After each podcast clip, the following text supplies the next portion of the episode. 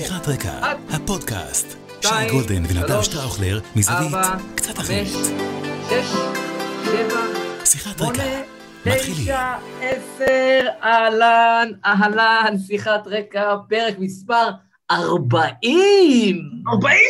איי, איי, איי, איי, איי, 40, רני ושייקה, פרק מספר 40.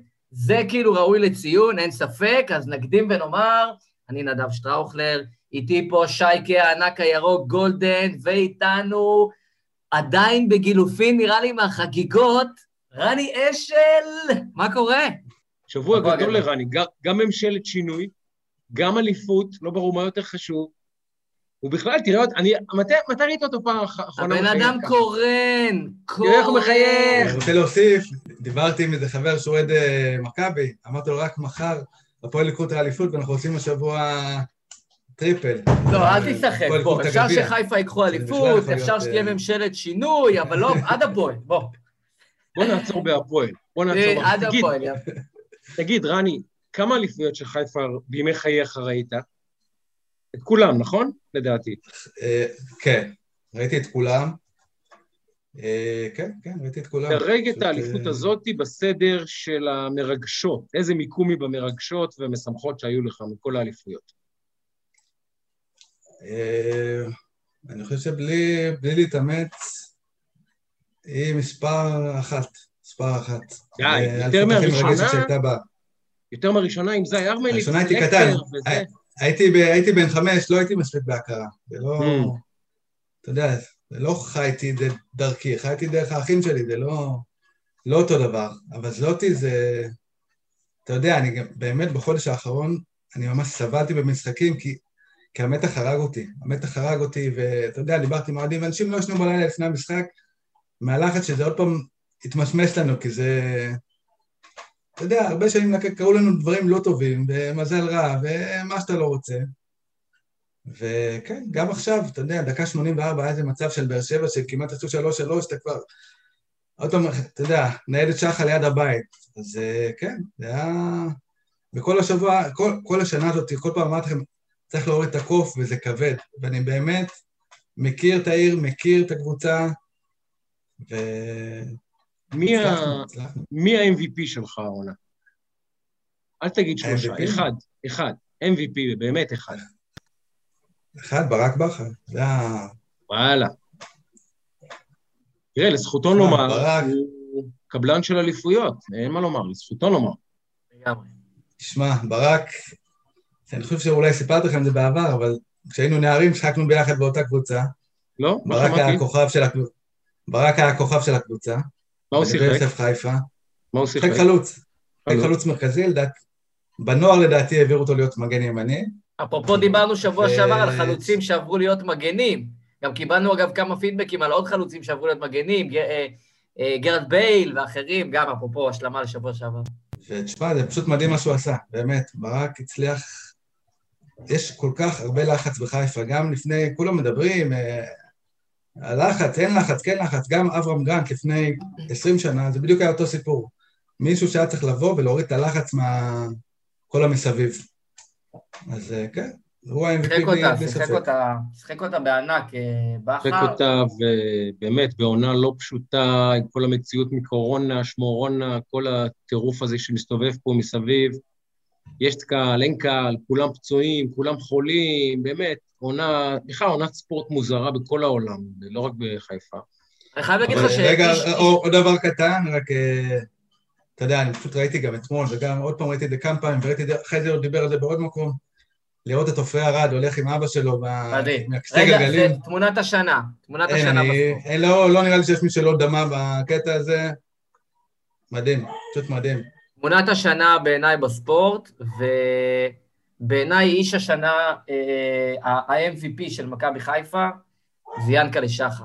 שמע, אמת, אמת. הבן אדם, מה שהוא עבר, מה שהוא עובר, מה שזה, אמת. אתה יודע מה, היום, אה, זה כאילו, אתה יודע, זה החיים שלו עכשיו אחרים, כי הוא, אתה אמרת להוריד קוף, הבן אדם שם מאות מיליונים של דולרים על הקבוצה.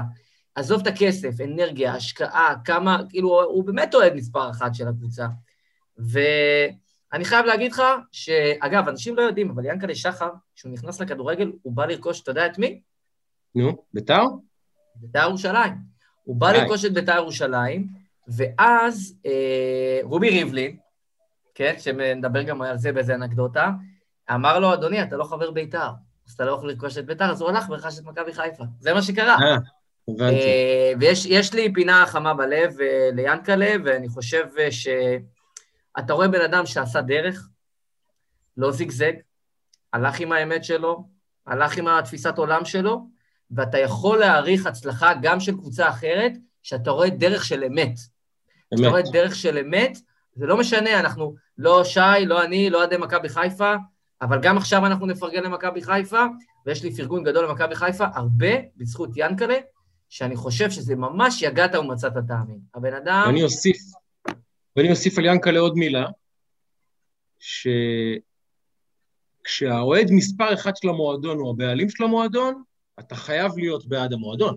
באמת האוהד מספר אחד של מכבי חיפה, אתה רואה אותו שם בתא הכבוד, באמת, אתה רואה אותו מחליף צבעים עם כל כדור קרן, עם כל עבירה, עם כל תיקון לא נכון, עם כל שריקה, אתה רואה אותו חי את המשחק בעיניים כמו, באמת, כמו, יש לי גיס, אה, יוסי גריבי, גם מטורף, פנאט, פנאט, פנאט קיצוני, ואני אומר לך, שחר יותר שרוף ממנו. הוא באמת, כולו ירוק, אין לו, הדם שלו ירוק באמת, אם חותכים אותו יוצא ירוק. אבל שחר יותר ממנו, ובגלל זה אני, אני חייבים לפרגן לו, כי האדם שהוא כל כך, באמת, השכיב שם מיליונים, והוא אכל הרבה קש מהאוהדים, ואכל הרבה קש מהקבוצה, ואכל הרבה קש, האיש הזה. אבל הוא שמה לאורך כל הדרך לא זיגזג, וכל כך הרבה אנשים באו והלכו, לא רק מחיפה.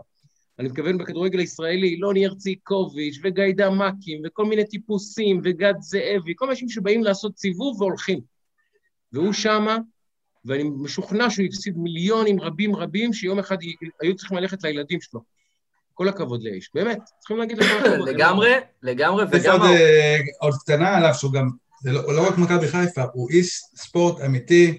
הוא תמיד מוצא איזה ספורטאי אולימפי ומרים אותו, זה... אין ספק. לגמרי שאפו ליאנקלה, וגם האורח שלנו, שעוד מעט יגיע, גם אדם שלא זיגזג והולך עם, ה, עם האמת שלו, לא דרך כל כך ארוכה כמו יאנקלה, אבל גם זה ראוי לציין, ועוד מעט אה, נתחבר אליו. ואני רוצה, כי יש לנו הרבה דברים להספיק עוד, כי גם פרק החולצות, ואני גם הכנתי משהו מיוחד אה, אה, למכבי חיפה לפרגן, כי זה גם משהו שהוא אפרופו Mm. אה, עופרי ארד, משהו שהוא יותר גדול בעיניי, בעיני כולנו, מכדורגל. רגע, א- איזה מספר אליפות זה? שש, שבע, איזה מספר זה? 13. מה 13? 13. למה עשיתי לכם ככה? כי זה 13.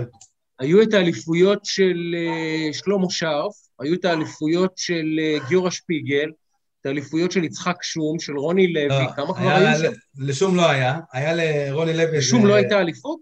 לא, זה לא, היה הקבוצה. הכי טובה אי פעם, אבל זה לא היה זה. אה, לא, זה 13 כבר.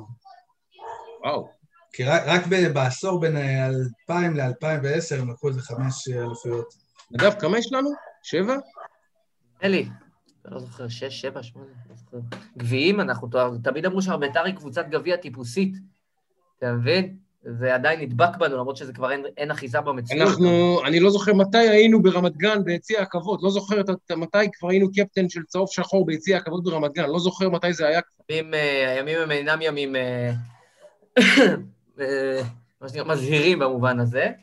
אה, אז רגע, אתה, אתה שמח באמת בזה, או, שכבר כאילו רני, או שכאילו זהו, נגמר ואתה חוזר לחיים? לא, כמה לא, זמן, לא. כמה זמן השמחה סוחבת? אתה סוחב את השמחה. אה, הרבה, לא יודע, אתה יודע, זה כמה ימים, אני עדיין נכנס לסרטונים ורואה עוד סרטונים ורואה, וראיתי היום את שיר האליפות של עדן בן זקן, חידשה את אה, חיים משה המיתולוגי. אתה יודע, ועדיין החיוך המטומטם על הפנים, אתה מתרגש מזה. כל מהלך וכל זה, כן, עדיין, אתה יודע, חיים את זה. חיים את זה, אתה יודע, אח שלי, אה, אפרופו, כן. יש לו ילד בן 14. אנחנו רגילים לזה, אבל ילד בן 14, שעד היום בעצם לא רק מכבי חיפה חוגגת אליפות. זה דור, אתה יודע, זה דור שלם שכאילו... אוי אוי אוי, זה זה- להיות אוהד מכבי יבנה, או מכבי פתח תקווה, או הפועל רמת גן, או הפועל ירושלים, או מכבי נתניה, תאר לך מה זה להיות. אנשים שלא ראו שלושה עשורים אליפות, ארבעה עשורים, חמישה ושישה, או בכלל. או בכלל. יש שם, תאר לך מה זה להיות אוהד של קבוצה, אתה יודע, ויש כאלה אוהדים, שיש 40-50 שנה אוהדים אותה קבוצה ולא ראו אליפות ולא ראו גביע. זה מטורף. אתה יודע, נגיד אוהדים של הפועל ירושלים, זוכר, בזמנו, כשהם הגיעו לגמר גביע, מבחינתם זה היה... כאילו לקחו את הדאבל ו... כן. אבל אתה יודע, זה יובנטוס וזה טורינו, אתה יודע, כל אחד וה... מפרגנים, מפרגנים מעומק הלב. נדבי, יאללה. פרק, פרק חולצות, קדימה, מה, כן, מה אתה אז מוביל? נתחיל, נתחיל עם פרק החולצות. שמע, אני, יש לנו היום respect, respect רציני מאוד. כן. אה, אבל אתה יודע מה, שייקי, אולי תתחיל אתה, ואז אני אעשה איזה. sequence של ריספקט. אני אתחיל. אתה יודע, אנחנו מרבים להשתמש במילים אגדה. מרבים להשתמש במילה אגדה בספורט. אתה יודע, ההוא נותן שלושה גולים, אגדה.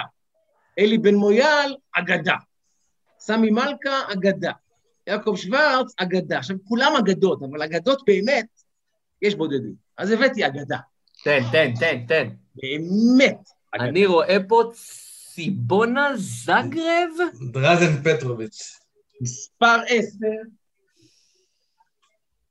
אגדה. האמת, לא- לא ביישת. פטרוביץ'. עכשיו, אני אגיד לכם למה, למה הבאתי אותו. אני עוקב אחרי הפלייאוף של ה-NBA, פלייאוף מוזר מאוד, לא ניכנס אליו. אבל אני בדיוק צופה עכשיו ב-NBA של היום, של התקופה האחרונה, ואומר לעצמי, אם דרזן היה בחיים היום ומשחק היום, כאילו, בשיאו, אני אומר לכם באחריות, הוא היה אחד משלושה השחקנים הטובים ב-NBA היום. זה שחקן שהקדים את זמנו.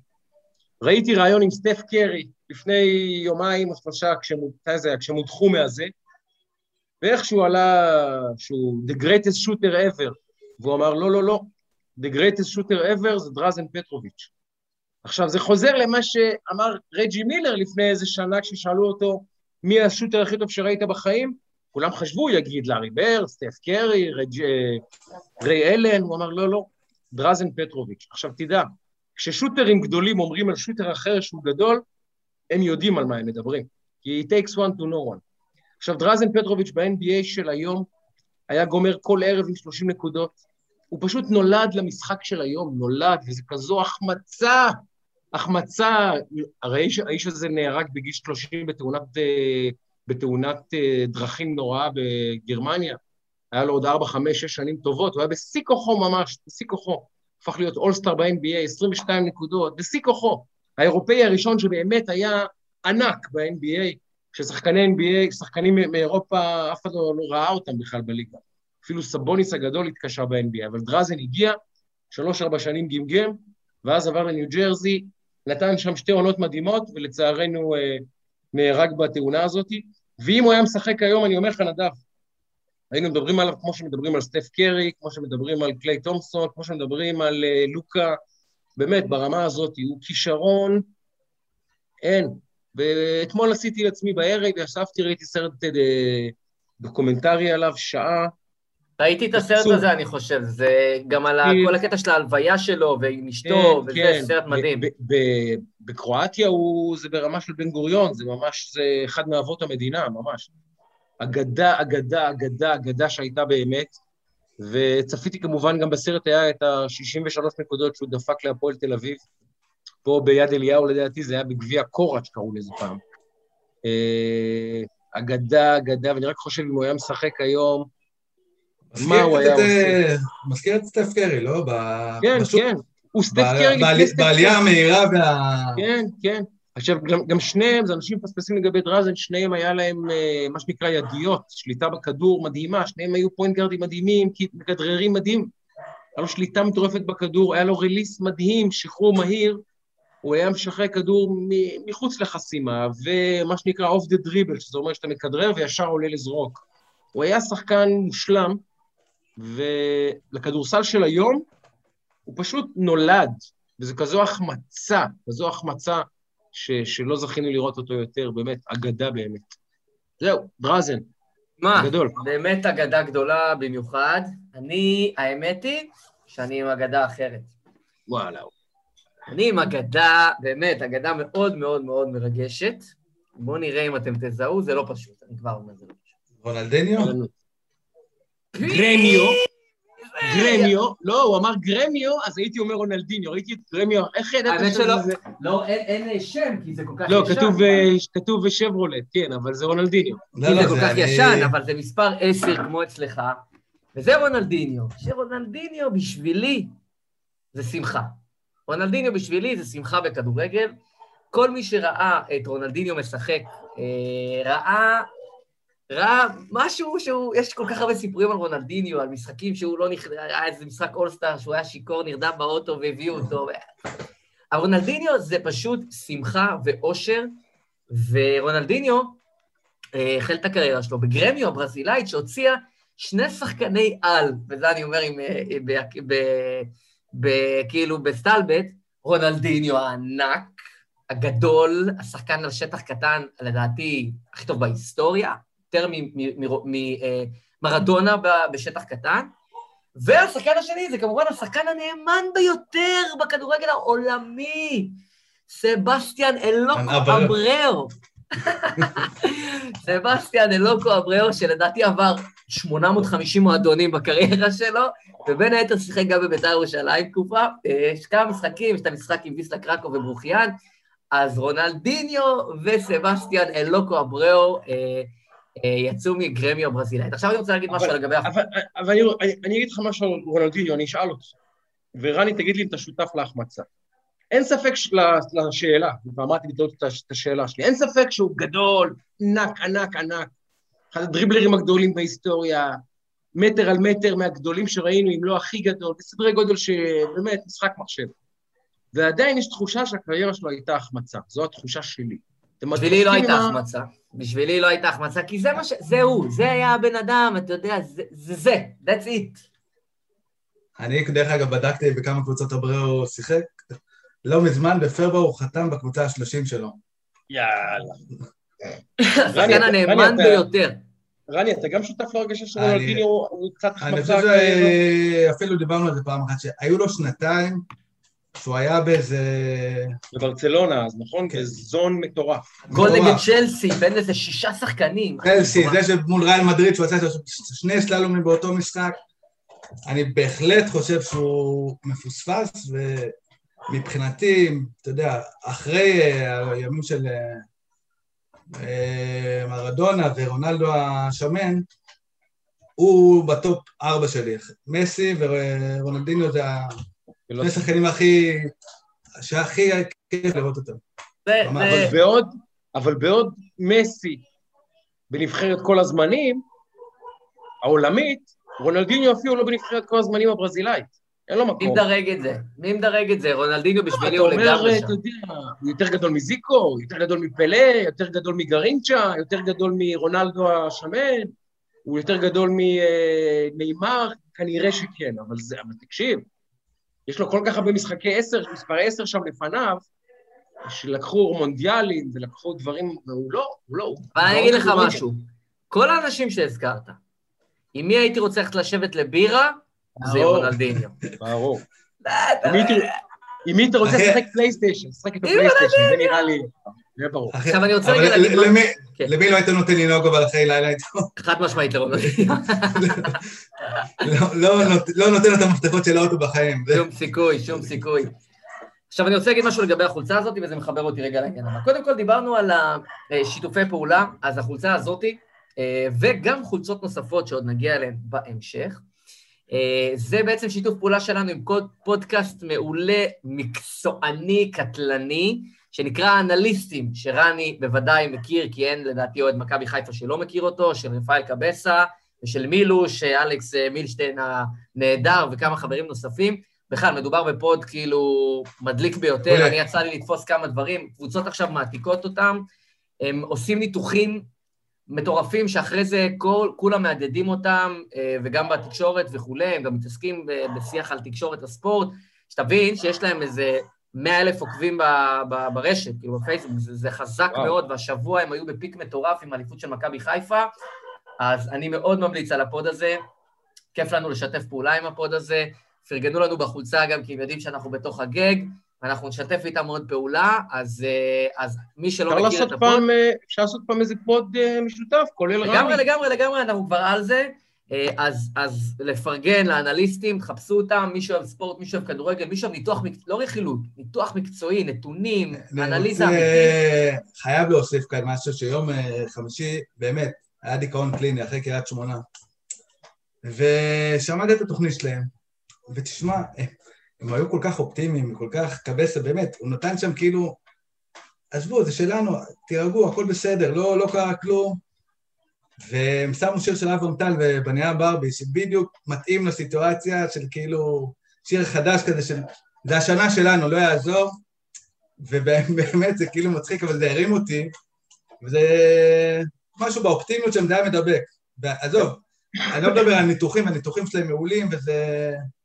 באמת, חבר'ה רציניים. קודם מאוד. כל, מפרגנים לאנליסטים לגמרי, תחפשו אותם. אגב, הם, הם ב Chartable, הם מקום שני אה, בספורט, מתוך כל הפודקאסטים שאנחנו מכירים, ויש מלא אה, אחרי הפודיום, שזה גם אה, חברים שלנו, אה, אורן, שהיה אצלנו אורן, באחד הפרקים כמובן. הראשונים, כן. אז ממש ממש ממליצים, יש עוד חולצות בדרך, ואני רוצה לעשות closure על מכבי חיפה על עוד דבר אחד, וזה מה שנקרא, אם בחיפה עסקינן, אמרתי לך שבוע שעבר הפינה הטובה, אני רוצה להמשיך את הגאג על הפינה הטובה, אה, ולחבר אותך, לחבר את כולנו בעצם.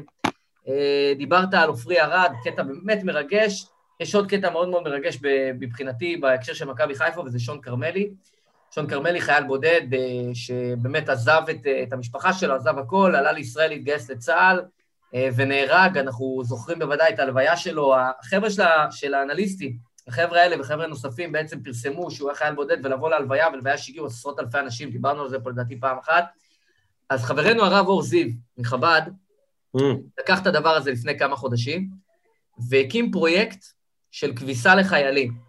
כביסה וגיהוץ, אה, ובעצם. מה שהם עושים, הם, הם לוקחים, אה, הרב אור ארגן צוות, ואתה יודע, הוא כאילו לוגיסטיקה, הוא גאון פשוט בדברים האלה, ויודע מה, איפה, איפה הדברים הקטנים יכולים להיות דברים גדולים, ובפרויקט מאוד מאוד אה, מיוחד, שבע שנים אחרי לכתו של שון, הם התחילו לאמץ את החיילים הבודדים, והם דואגים לגייס, אה, לקבס ולגהץ את המדים והבגדים של אה, חיילים בודדים, של חיילי צה"ל.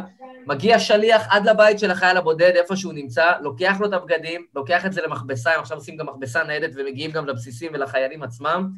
מנקים, מארגנים, שק כביסה, מעבירים לו חזרה הביתה עד הבית מאורגן, כמובן ללא עלות ולא שום דבר, בשביל אה, החבר'ה שחסר להם הריח של הבית, מכבסים להם, וזה לעילוי נשמת שון כרמלי.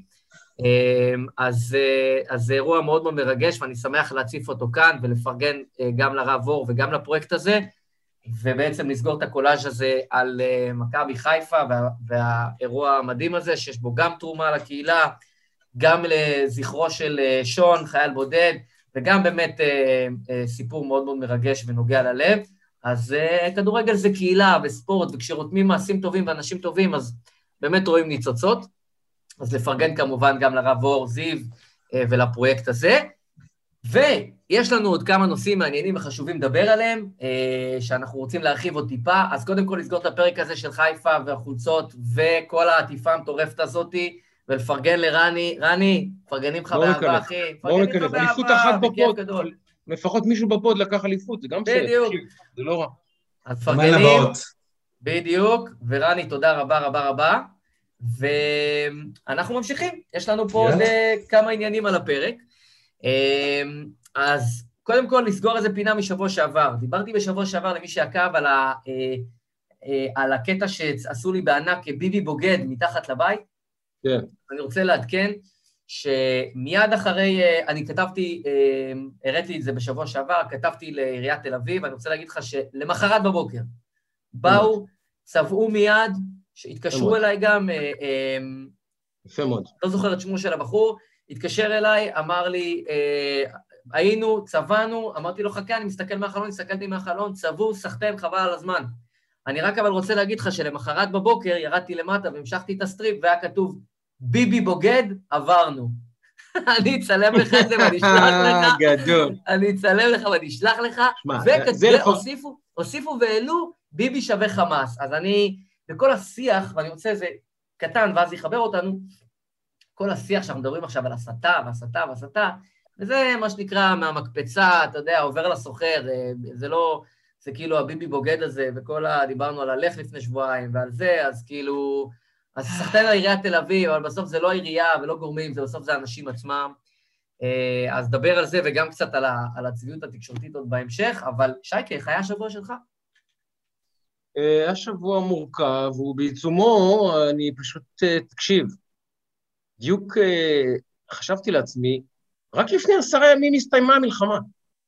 עכשיו, זה נראה חצי שנה. תסתכל את הקצב הפסיכי של האירועים פה. זאת אומרת, הר מירון, האסון, עוד לא הספקנו לנשום את, ה, את, את ההלם ואת הזוועה ואת האבל, וכבר מתחילה אה, המלחמה הזאת, שמתפתחת לפרעות פה, מה זה פרעות? למרי אזרחי של ערביי ישראל נגד יהודי ישראל. אין דרך עדינה לומר את זה, סליחה אם אני פוגע במישהו, אבל זה מה שהיה. נפתלי בנט מודיע שהוא נסוג בו מהכוונה לחבור לממשלת השינוי. שלושה ימים אחרי זה נתניהו, בניגוד להערכות של הליברמנים, אה, מסיים את המבצע בהתאם לצרכים הצבאיים והמדיניים של ישראל ולא הצרכים הפוליטיים שלו. החארות לא התנצלו עד עכשיו, שיהיו בריאים. ויום אחרי זה כבר נפתלי בנט זוחל את דרכו לממשלת השינוי, והנה יש לנו נשיא חדש, וראש ממשלה חדש, וממשלה חדשה, וכל זה קורה, כל זה קורה בתקופה של שבועיים וחצי. קצב האירועים פה הוא פשוט קיצוני, אתה לא מצליח להשתלט אפילו על מה אתה מרגיש. תגיד, אתה זוכר את הסיפור של איציק סעידיאן ואגף השיקום במשרד הביטחון? אתה מבין? ועבר מאז כמה? שישה שבועות? פחות, חודש. שמונה שבועות. חודש. עכשיו, אנחנו, אין לנו זמן אפילו לחוות את, ה, לחוות את האירועים, קל וחומר לעכל אותם, לעבד אותם, לחשוב מה דעתנו עליהם. אין זמן תגובה פה, המדינה פשוט, הקצב הוא בלתי נתפס. ו- ואני אומר לעצמי, מה יהיה בעוד שבוע, אם עכשיו אנחנו מרגישים ככה כלפי מה שהיה פה לפני שבוע?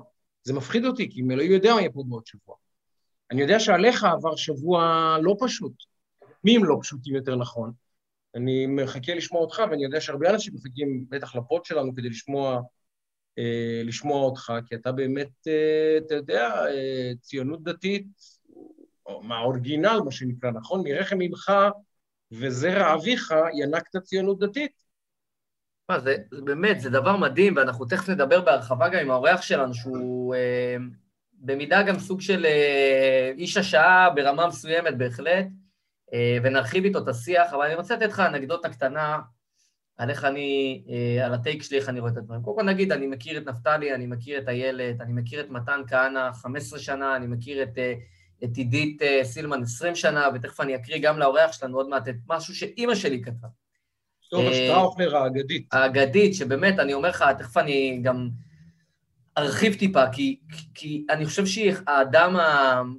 כנראה המתון והרגוע ביותר שאני מכיר על הפלנטה הזאת, ואם היא הביאה את מה שהיא אמרה, זה נותן בעצם, קצת ממחיש את הסנטימנט היום בציונות הדתית ובימין לדעתי בכלל. אני חושב שקרה דבר מדהים. ישבתי היום עם uh, זהבה גלאון באחד האולפנים, ובאמת זה יוצא דופן, כי חשבתי על זה שכל השנים הציונות הדתית, ממש, אתה יודע, התחננה, רצתה, היה לה כיסופים כמעט, אתה לא יודע, משהו שעוד לא היה, כאילו, זה היה איזה רצון עז לראות רמטכ"ל חובש כיפה. כל אלוף חובש כיפה שעולה, אתה יודע, הציונות הדתית ישר מאחוריו, והוא משלנו, וזה, זה, זה, זה משהו, זה gathering כזה, זה משהו של הציונות הדתית. שלא לדבר על ראש ממשלה. ראש ממשלה חובש כיפה, מי האמין בציונות הדתית שיראו, אתה יודע, מי ראה את זה מגיע? היסטוריה. ואז, היסטוריה. היסטוריה מטורפת, מנכ"ל מועצת יש"ע, אתה יודע, זה, זה כמעט לא הגיוני, זה, זה, זה... ואז זה קורה. וזהבה גלאון, שמחה יותר מ-98% מהאנשים שאני מכיר שהם חובשי כיפה, ומהציונות הדתית. אתה מבין את, את מה שאני אומר לך? שנים פיללו לרמטכ"ל, קיבלנו במרכאות ראש ממשלה מהציונות הדתית. ראש ממשלה, ראש ממשלת ישראל, הוא אדם שמגיע, חובש כיפה מהציונות הדתית, מיעוט, בסוף מיעוט באוכלוסייה האזרחית, באוכלוסייה הישראלית. ולא רק שרוב אנשי הציונות הדתית, ובטח הימין הישראלי, לא שמח על כך, מי, מי מברך שהחיינו באולפן? אלדד יניב. זהבה גלאון. הם מברכים שהחיינו באולפן. תבין מה קרה פה, כאילו, אתה, אתה, אתה, כשאתה מבין את הסיטואציה הזאת, אתה מבין את הסנטימנט, אני אומר לך, ואני לא מגזים, זה לא אותו דבר, בסדר? זה לא אותו דבר. אבל יש, יש, יש תחושות מסוימות שהן זהות, יש, יש סנטימנטים מסוימים שהם זהים או מרגישים אותו דבר, שאתה, אתה, אני, לי זה, אותי זה לקח, ואני יודע שהרבה מאוד אנשים זה לקח לתדהמה ולשבר שונה, כי מאפיינים שונים, וזה לא עדיין מרגיש ויזואלי, אבל ההתנתקות. לתקופת ההתנתקות, שאנשים לא האמינו, אנשים בימין היו פשוט פעורי פה ובתדהמה. ואנשים בימין הישראלי, ובפרט בציונות הדתית, היום פשוט נמצאים בתדהמה. הרבה מאוד אנשים מרגישים ממש, אני, אני לא רוצה להשתמש במילים קשות, אבל מרגישים ממש ש, שגנבו אותם, שגנבו את הקול שלהם. עכשיו, אני מנסה, אתה יודע, אני מנסה להמחיש, להסביר, לדבר עם אנשים כאילו ב, ב, בכל מיני סיטואציות, ואתה אומר תגיד, שבני גנץ, אני מנסה להסביר את זה אנשי שמאל, שבני גנץ עבר ל... עבר ו... לא, זה משהו קטן, זה לא משהו שאנחנו... אבל עדיין משמעותי. אתה יודע מה? אורלי לוי, שערקה מצד אחד במחאות, מה עשו לה פה? זה טירוף. בני גנץ, שעשה את המעבר הזה, זה כאב לאנשי אה, שמאל במקרה הזה, למחנה השמאל, זה כאב להם. והיה פה טירוף, והרגו אותו במרכאות, כן, בתקשורת. מה שקורה עכשיו עם, אה, עם נפתלי בנט, מעבר לאתרוג התקשורתי, הבאמת מטורף, אני לא זוכר מאז אריק שרון אתרוג תקשורתי, אף אחד לא שואל אותו שאלות, הוא לא דיבר מילה, אף אחד לא, אף אחד לא חושב כאילו להתעמק בדבר הזה. כן, כלום. זה, זה פשוט, כלום, שום דבר. לראש, אדם עולה להצהיר שהוא מקים ממשלת אחדות ואין אף עיתונאי בחדר. זו ממשלת האחדות שאתה מדבר עליה, סגור לתקשורת, אתה נואם איזה נאום מוקלט וממשיך הלאה, ראש ממשלת השינוי, איפה, מה, מה אתה עושה? מה אתה עושה? דבר גם אליי, מר בנט, תן לי לשאול שאלה, כי יש לי שאלה או שתיים לשאול אותך. תמשיך. עכשיו, אתה מבין שכאילו, כשאתה מגיע למצב הזה, עכשיו, מה? מה, אנשי הציונות הדתית לא רצו לראות את נפתלי בנט ראש ממשלה? אנשי הימין לא היו שמחים לראות את נפתלי בנט יום אחד ראש ממשלה? בוודאי. אבל אתה יודע, דיברנו קודם על ינקלה שחר, ודיברנו על דרך ועל תוצאה. אני סיימתי לפני כמה שבועות באמת תהליך מאוד מאוד מיוחד שהתעסקתי בו הרבה מאוד, מאות שעות. הפרויקט נכשל, לא משהו שתלוי בי, משהו שתלוי בהרבה מאוד גורמים אחרים, הוא נכשל. הלכתי יד ביד, שכם לשכם עם אנשים,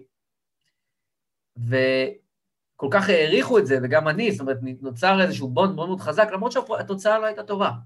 אבל הייתה דרך, הלכנו דרך ביחד ונלחמנו בשוחות ביחד, אז יש, יש את החיבור הזה. ינקלה שחר עשה דרך, אתה יכול לפרגן לו, אני לא אוהד מכבי חיפה, אבל אני באמת מפרגן לו, כי הוא עשה דרך. אתה מסתכל על מה שקורה עכשיו עם נפתלי בנט, אני אומר לך, אני שומע את אימא שלי, כואב לי הלב. אני שומע אנשים, חברים שלי, כואב לי הלב. כי את, הם, הם, אומרים, הם מדברים מדם ליבם. הם לא יכולים לתת שקר בנפשם. השאלה המרתקת היא, אתה גם מכיר את האיש, צברת הרבה שעות נפתלי, אתה גם בתוך המחנה הרבה שנים. מה, הוא עבד עליכם?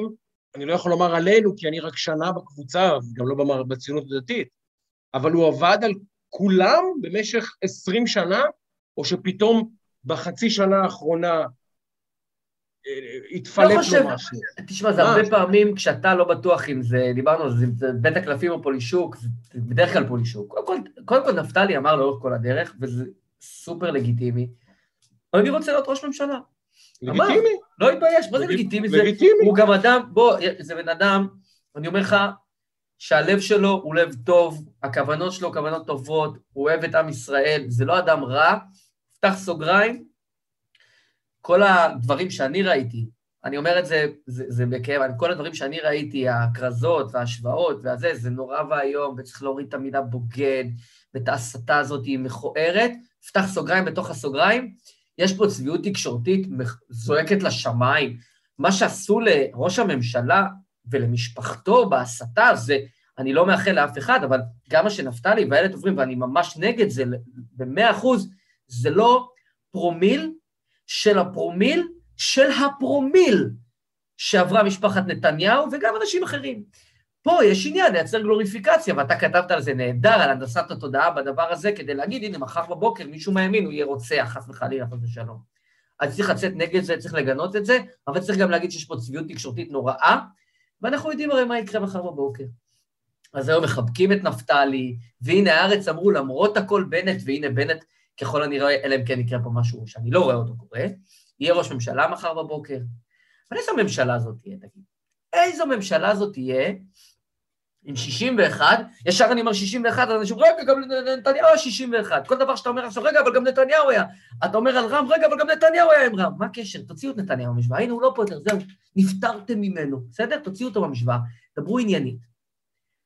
ואי אפשר לחשוד בי שאני אנטי בנט, או שאני אוהב, לא אוהב אותו, אני מכיר אותו אישית, יש לי הערכה כלפיו, אבל איזה ממשלה הוא הולך להקים פה? איך הממשלה הזאת תתפקד? ש... בואו ניקח סיטואציה, ממשלת 61. מחר בבוקר, שזה בכלל אירוע בפני עצמו מטורף, ליברמן שר, ליברמן שר האוצר ויו"ר ועדת הכספים, כל הכסף של המדינה אצל האיש הזה בידיים, וזה כן? אלה שנלחמו בשחיתות, נותנים לו את האוצר של המדינה בידיים. לוחמי השחיתות הגדולים, כן? גם שר האוצר וגם יו"ר ועדת הכספים, אתם לא מבינים מה זה, אז אתם באמת לא מבינים איך המדינה מתנהלת, אבל האיש הזה כרגע לא. מחזיק כסף של כולנו. ביד בשני- שלו. יפה. עכשיו, יבוא אליו יום אחד, לא יודע מה, הוא עשה משהו, הוא העביר לו משהו נכון, קרה לו משהו לא יודע, מאלף ואחת סיבות. ועכשיו קורא לו, נפתלי בנט, ראש ממשלת ישראל, קורא לו, אדוני שר האוצר, אה, לא משנה מה, כך וכך לא מתאים, step into my office. מה ליברמן אומר? ליברמן אומר, סתם, כן? step into my office? בוא אתה אליי! איזה מקל יש לו עליו? אין לו ציבור מאחוריו כמעט, אין לו, אין לו מפלגה מאחוריו כמעט, איזה. איזה מקלות, הוא 61, כל אחד יכול לעשות לו ככה, הופ הוא עף, הופ הוא עף. יותר מזה, כל חבר כנסת במרץ שלא מתאים לו איזו הצבעה שולית, יאיר גולן מחר כן. בבוקר קם, לא מתאים לו משהו. לא מתאים לי איזו החלטה בנושא דת ומדינה שבנט רצה להעביר, היא פורש מהממשלה, אחד, לא צריכים מפלגה, אין לו כלום. אה, רם, אבתיסאם מראענה, אל תלך על רם, בסדר? לא נוח לה עכשיו עם זה שחוק הלאום, או משהו אחר, או למה, לא יודע מה, היא לא רוצה, חוק לא. מתחשק לה, לא, קמה בבוקר, לא בא לה. לא, אבל אפילו ישראל עכשיו, לא יודע מה, מגיבה באופן ברור לפרובוקציה של חמאס, של חיזבאללה או של לא יודע מי. ונהרגים כמה אזרחים, אה, או לא אזרחים, או, או פלסטינים, או מי שזה לא יהיה, או חיזבאללה. מה תגיד אבתיסאם מראענה על ראש הממשלה ועל ממשלת ישראל שבתוכה היא יושבת? מה היא תגיד? מה יגידו? העם? אגב, אגב, אה, אגב, הס- ה- ה- בוגי יעלון, מאיפה הכעס שלו על בנימין נתניהו? אתה יודע מאיפה הכעס שלו? הוא נתן לליברמן את הביטחון ואמר לו, אני מצריח ביניכם, אני נותן לליברמן את הביטחון, ואתה... לא מצליח, ב- הוא הכניס את ליברמן לממשלה, ואז הפך את הממשלה הזאת, כי אמרו, לא יכול להיות ממשלת 61, מה זה, זה קירי תרנגולת, ואז הקואליציה אה, הייתה נכון, נכון. הומוגנית, נכון. לא קואליציה בורדליזציה, קואליציה הומוגנית. אבל אמרו, אבל זה לא מספיק, כי מספיק אורן חזן שיעשה וזה, אז הוא הכניס את ליברמן כקורח, מכורח המציאות, והפך לממשלת 67 כדי שיהיה יותר נוח במשילות. ואז הממשלה הזו החזיקה קצת יותר זמן. איך הממשלה הזאת תתפקד עם 61 חברי כנסת, שכל אצבע מפילה את הממשלה? איך? המש- הממשלה הזאת תתפקד כשאין סוגיה אחת, אז זה לא משנה מה, דת ומדינה, ביטחון וצבא, פלסטינים, איראנים, אה, איכות סביבה, אה, בנייה בהתנחלויות, you name it, לא משנה מה, תבחר נושא. אין אחד שכולם מסכימים עליו. אחד. איך אפשר לנהל ממשלה כך? עכשיו, אנשים חושבים שממשלה זה רק ישיבת ממשלה, ובנט משפיט את השרים. זה לא עובד ככה, חברים. יש ועדות, יש משרדים, יש עוד עשרות ומאות גורמים שמנהלים את המדינה בפועל. עכשיו, נגיד שנותנים את משרד, מה, איזה משרד נותנים עכשיו לעבודה? מה? נותנים להם, ת, ת, ת, לא, נותנים לאלקין עכשיו את השיכון, ככה או ככה הבנתי, שיכון והבינוי. אז אלקין הוא מתנחל. יכול להיות שהוא ירצה להגדיל אה, בנייה בהתנחלויות, או לתת תקציבים למי שזה לא יהיה. איך זה יעבור? מר אלקין, מה אתה חושב שתעביר בתור שר הבינוי והשיכון? מה הם חושבים שהם יעבירו? אות- אותו דבר, ב- אני יודע מה, אה, בג"ץ מחר מעביר החלטה בנוגע ל... לא יודע מה, אה, משהו שקשור להדתה. הנה, תמר זנדברג והסיפור הזה של התפילין. הנה, לדוגמה, תמר זנדברג והתפילין. אתה יודע מה, קח עוד צעד. היום ישבתי באולפן עם אה, תגיד שלום אה, רק לאיש השעה, לאורח שלנו. או, הנה, לא, הנה, הוא לא, אני- מצטרף אלינו. חבר הכנסת עין שיקלי, המכונה עמיחי בפי אוהביו ואהוביו. אהלן, אחי. מה קורה? מה קורה? ברוך השם, ברוך השם. ברוך השם. אני רק רוצה לסגור לך את הפינה, כי זה גם יריב. כן, נדב ישלים את הטיעון רק, כן. ישבתי היום עם, עם אורית סטרוק באולפן וזהבה גלאון. עכשיו, אין כן. הבדל דרמטי בין אורית סטרוק, נגיד, לאיילת שקד, בסדר, אידיאולוגית, לא דרמות, אוקיי? אין הבדל דרמטי בין זהבה גלאון לתמר זנדברג או ליאיר גולן. אין הבדל דרמטי, זה כמעט אותו דבר. תשמע, הצעקות שהלכו שם באולפן אחת עם השנייה, איך הם יעשו ממשלה ביחד? מה מכנה משותף? על מה הם יסכימו? אז היא אומרת לי, אה, זהבה, שאני מכבד, מכבד את כולם, זהבה אומרת לי, לא, הם יסכימו על הדברים הרכים, על הדברים של זה. נשמה, מה זה דברים רכים? מדינה זה אנחנו לא בישראל, פינת נוי. זה לא. פינת נוי. יש אירוע, אירוע כמו בהר מירון, חס ושלום, חס ושלום, השם ישמור את כולנו מזוועה כזאת אי פעם. אבל יש אירוע, קורה אירוע, או איזה גשר המכבייה כזה. אחד רוצה ועדת חקירה, אחד לא רוצה ועדת חקירה, כי זה פוגע במגזר שלו, או שזה פוגע באינטרסים שלו. מה עושים? איך מנהלים את הממשלה הזאת? זה מביאים, מתפורר תוך שנייה. קוראים ל- קוראים לראש הממשלה, וראש הממשלה נפתלי בנט מגיע עם כל שישה המנדטים שלו, ומה הוא בדיוק יכול לעשות? איזה מקל יש לו? איזה מקל יש לו כדי לתת סנקציה? מה אני אעשה? מה הוא יכול, באמת אני שואל, מה, איך הוא יכול להשליט לכפות? מדיניות וסדר כשאין לו שום כלים? איך הוא יכול לכפות משמעת קואליציונית בחקיקה אה, קטנה, לא בחקיקות אה, אסטרטגיות? איך הוא יכול לכפות, לכפות משמעת פרלמנטרית? עכשיו באים לך? באים איך? לך רע"מ, באים לך רע"מ, אומרים, אנחנו עכשיו רוצים לעשות ב, ב, ב, ב, אה, בפזורה, לא משנה מה, בסדר, אני מכיר את הפזורה מצוין, את כל היישובים, את אל-סייד, לא את, ה, לא את אה, לקיה, כסייפה, חורה ורהט, אני מכיר את אום בטין ואת תראבין, את כל היישובים האלה מכיר מקרוב, מבפנים, בסדר? יש שם הרבה בעיות והממשלה לא טיפלה בזה כמו שצריך. עכשיו רע"מ באים ורוצים להסלים את זה דרמטית. נגיד, זה בהסכם הקואליציוני, מה תעשה? אתה צריך, אתה צריך להתיישר עם האירוע הזה, אתה חייב. או לחלופין, משטרת ישראל מחליטה, החלטה מבצעית, להתחיל לנקות בצורה מדורגת את המגזר הערבי מנשק לא חוקי. יש עשרות אם לא מאות אלפי נשק. עכשיו, באותה שנייה רע"מ יוצאת מהממשלה, כן? באותה שנייה. חבר'ה, הם לא מבינים, כל החלטה שהממשלה תתקבל, שהיא לא אם להזיז את הכוס תה מימין לשמאל, הממשלה קורסת. כי בישראל, בדיוק, בדיוק אה, עמיחי דיברנו על זה, לפני שבועיים, סליחה, לפני ארבעה, חמישה שבועות היה איציק סעידיאן, שיהיה ברור. אחרי שבוע היה לנו הר מירון, האסון המזעזע הזה. התחילה מלחמה, בנט פורש, נגמרת מלחמה, בנט חוזר, ממשלה, נשיא. זה קורה בשלושה שבועות. מה הם חושבים שיהיה פה בשלוש שנים, ארבע שנים הקרובות? מה שנקרא, אשטג? התחלנו. כן, מה הם חושבים? אנחנו במדינת ישראל, זה לא קשור לביבי, זו מדינת ישראל, ככה הדברים קורים פה, זה הקצב. איך הם ינהלו את האירוע הזה, איך? טוב, בוא נגיד שלום לעמיחי נדב, קח את זה. טוב, קודם כל, כיף אדיר. אה. עמיחי, כיף גדול שאתה איתנו. באמת... אה, כיף, כיף. אני מחזיק מהפודקאסט שלכם, ואני ממש שמח מאוד, ממש לכבוד לי להיות. אורח. באמת, שמע, אני, אני רוצה להגיד לך ש... קודם כל, כאילו הדעות חלוקות, יש אנשים שאומרים שאתה, איך אתה לא... אמר לי רביב דרוקר, ואני הערתי לו על זה בשידור, אה, שלשום או משהו כזה, הוא אמר איזה משהו, נשלח את זה אחר כך, אה, דיבר על אורבך, הוא אמר, הוא לא יבגוד, הוא לא יעשה מעשה שיקלי. אמרתי לו, קודם כל, בוא, בוא, בוא קצת נרגיע עם השורש בגד, או מתי נוח להגיד, מתי לא, ומה זה מעשה שיקלי. מה זה מעשה...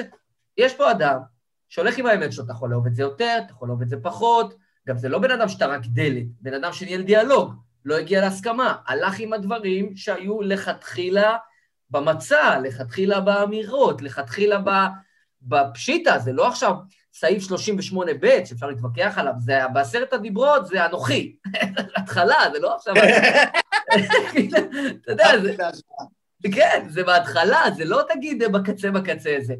אז, אז אני רוצה להגיד לך ש... קודם כל ברמה הערכית, ואגב, זה לא משנה, אני אומר לך, בכנות, גם לא הייתי מסכים איתך, אני אומר לך ברמה הערכית, אני, דיברנו קודם על דרך, אני מעריך אנשים שהולכים בדרך, אנשים שהולכים מהאמת שלהם, והערכנו פה הרבה מאוד אנשים שלא שי ולא אני מסכימים עם הדרך שלהם, אבל אמרנו את אותו דבר, ו- ויש פה 39 פרקים ללכת אחורה לראות שזאת האמת. אז אני, אני אומר לך שאני מעריך את, את העמידה על הדרך ועל היושרה שלך, ועל זה שאתה הצטרפת מנסיבות מסוימות, והיה לך דברים לעשות בחיים, ועזבת אותם לטובת מטרה, אפשר לעדכן גרסאות, אפשר זה, אבל אתה לא הופך מכבי להפועל בדקה. יש, אתה יודע, יש דרך בזה. אז אתה יודע, אז אתה יכול להפוך אה, מכבי סל כדורגל, אתה יכול... אה, אז, אז אני חייב להגיד לך שבאופן אישי, אה, אני מעריך את, ה, את העמידה שלך ואת האמירה שלך ואת הדרך שלך, ואני חייב להגיד לך שאם היית גם בדרך אחרת, והיית בוחר בה, הייתי אומר לך אותו דבר, אבל גם אידיאולוגית אנחנו, אני חושב, בחלק משמעותי מהדברים מסכימים, גם על זה שאתה לא יכול לעשות שקר בלבך, ואם אתה אמרת משהו אתה צריך לעמוד בו, ואני יודע את הלחצים שעמדת בהם, ואני לפחות חלק, לא יודע הכל. ושי פה גם כן עבר בתקופה האחרונה וקצת מאחוריה לא, זה כלום אה, מה, לעומת מה שזה, אני אומר לך, לא באותה ליגה. אני לא יודע, אני חושב שאתם בסוג של, אה, של כאילו, יש פה איזה דרבי ביניכם בהקשר לא, הזה. אני אגיד לך משהו על עמיחי אבל, ואז נשאל אותו וניתן לו לדבר, כי יותר חשוב משנינו. אמת. אני מעריך, אם אני טועה, אתה יודע, הנבואה ניתנה, אנחנו יודעים למי, אבל אני מעריך שהממשלה הזאת תסתיים בבכי. ואני מעריך שהאירוע הזה ייזכר היסטורית כמו שאנחנו נגיד היום, היום אומרים אלכס גולדפרב, כולם יודעים מה זה אלכס גולדפרב, אף אחד לא יודע אפילו למה הוא קשור, אבל כולם יודעים מה זה אומר. אז בעוד 10-15 שנים יגידו נפתלי בנט וכולם יבינו מה זה אומר. לא יצטרכו להוסיף, יבינו מה זה אומר. הממשלה הזאת, כשיגידו ממשלת בנט, בעוד 15, 20, 25 שנה, היא תהיה סמל למשהו והוא לא סמל למשהו טוב. ואני אומר לך, שיקלי, אני, זו הערכה שלי, אני אומר, מה אני טועה? אני לא בטוח. יכול להיות. אבל אני אומר לך, בעוד 15-20 שנה, כשידברו על הגירעון הזה של... אה, לא, לא, לא להשתמש בשורש הזה, אבל של המעשה הבאמת נואל הזה, שעשה, שעשו לצערי בנט ושקד, יגידו, היה צדיק אחד. יגידו, היה צדיק אחד, ואתה נקי מהדבר הזה, היסטורית ומוסרית. אז תדע שאתה יכול להרגיש במקום אה, טוב עם עצמך בהיבט הזה, שכשההיסטוריה יום אחד תסתכל לאחור, היא תגיד, היה שם אדם אחד, אתה יודע מה נדב?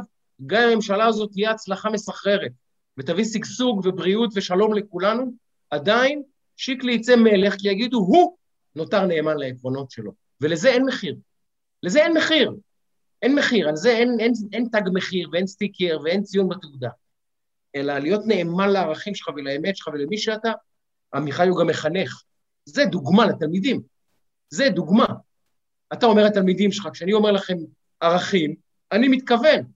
כששר החינוך לשעבר, מר בנט, מדבר על ערכים, אני אומר, טוב, תן לי שנייה לחזור אליך עם תשובה בנושא, כי אני לא מאמין לו כבר. וזה האמת, אדם שפיו וליבו וערכיו שווים, זה דבר יקר המציאות בימינו, ועמיחי, כל הכבוד לך על זה.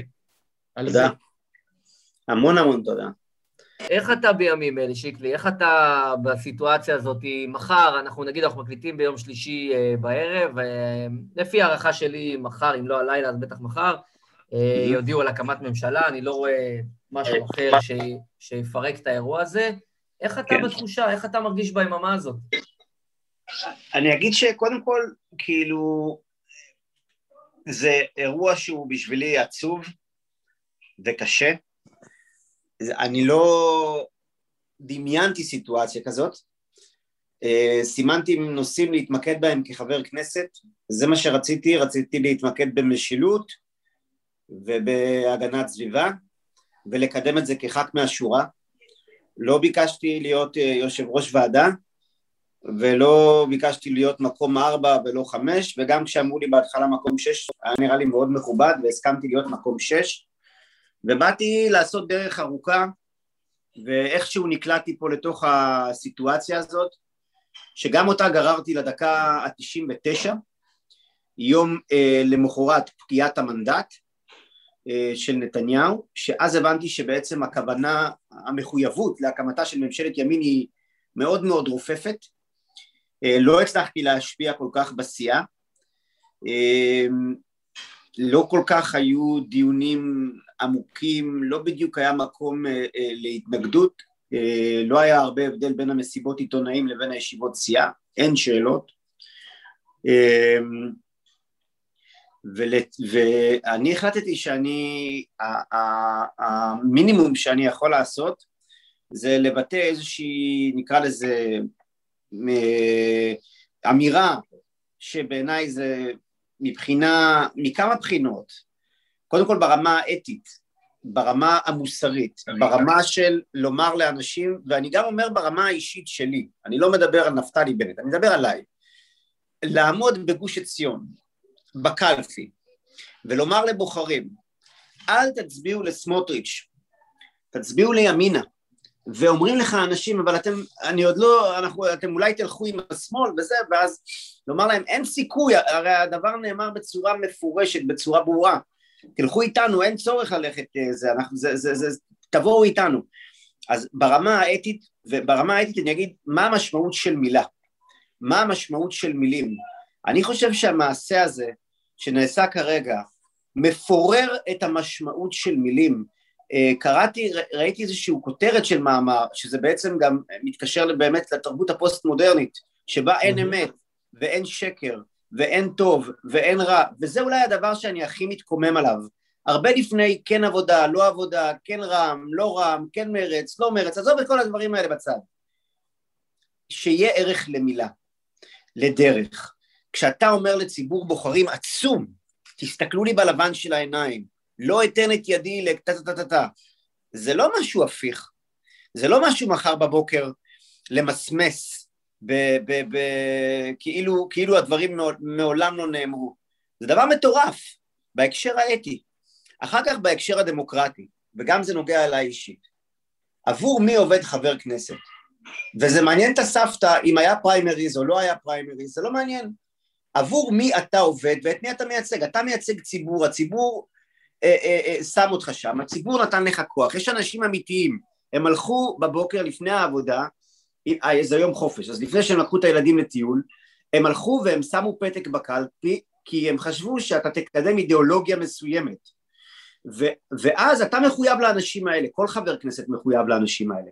עכשיו ברור, ואנחנו כולנו אנשים בוגרים, ברור שאי אפשר לעמוד במאה אחוז אבל עוד לא התחלנו את הדרך ואנחנו מפירים כבר 99 אחוז ממה שאמרנו עוד לא, עוד לא הלכנו שלושה צעדים ובעיניי ברמה הדמוקרטית זה לא נכון אנחנו גם לא רוצים נבחרי ציבור חלשים צריך חברי כנסת שיהיו מוכנים לשלם, להיות חבר כנסת פורש, לא תוכל להתמודד אחר כך, לא יודע מה, יהיה המחיר אשר יהיה, מה זה אכפת בכלל?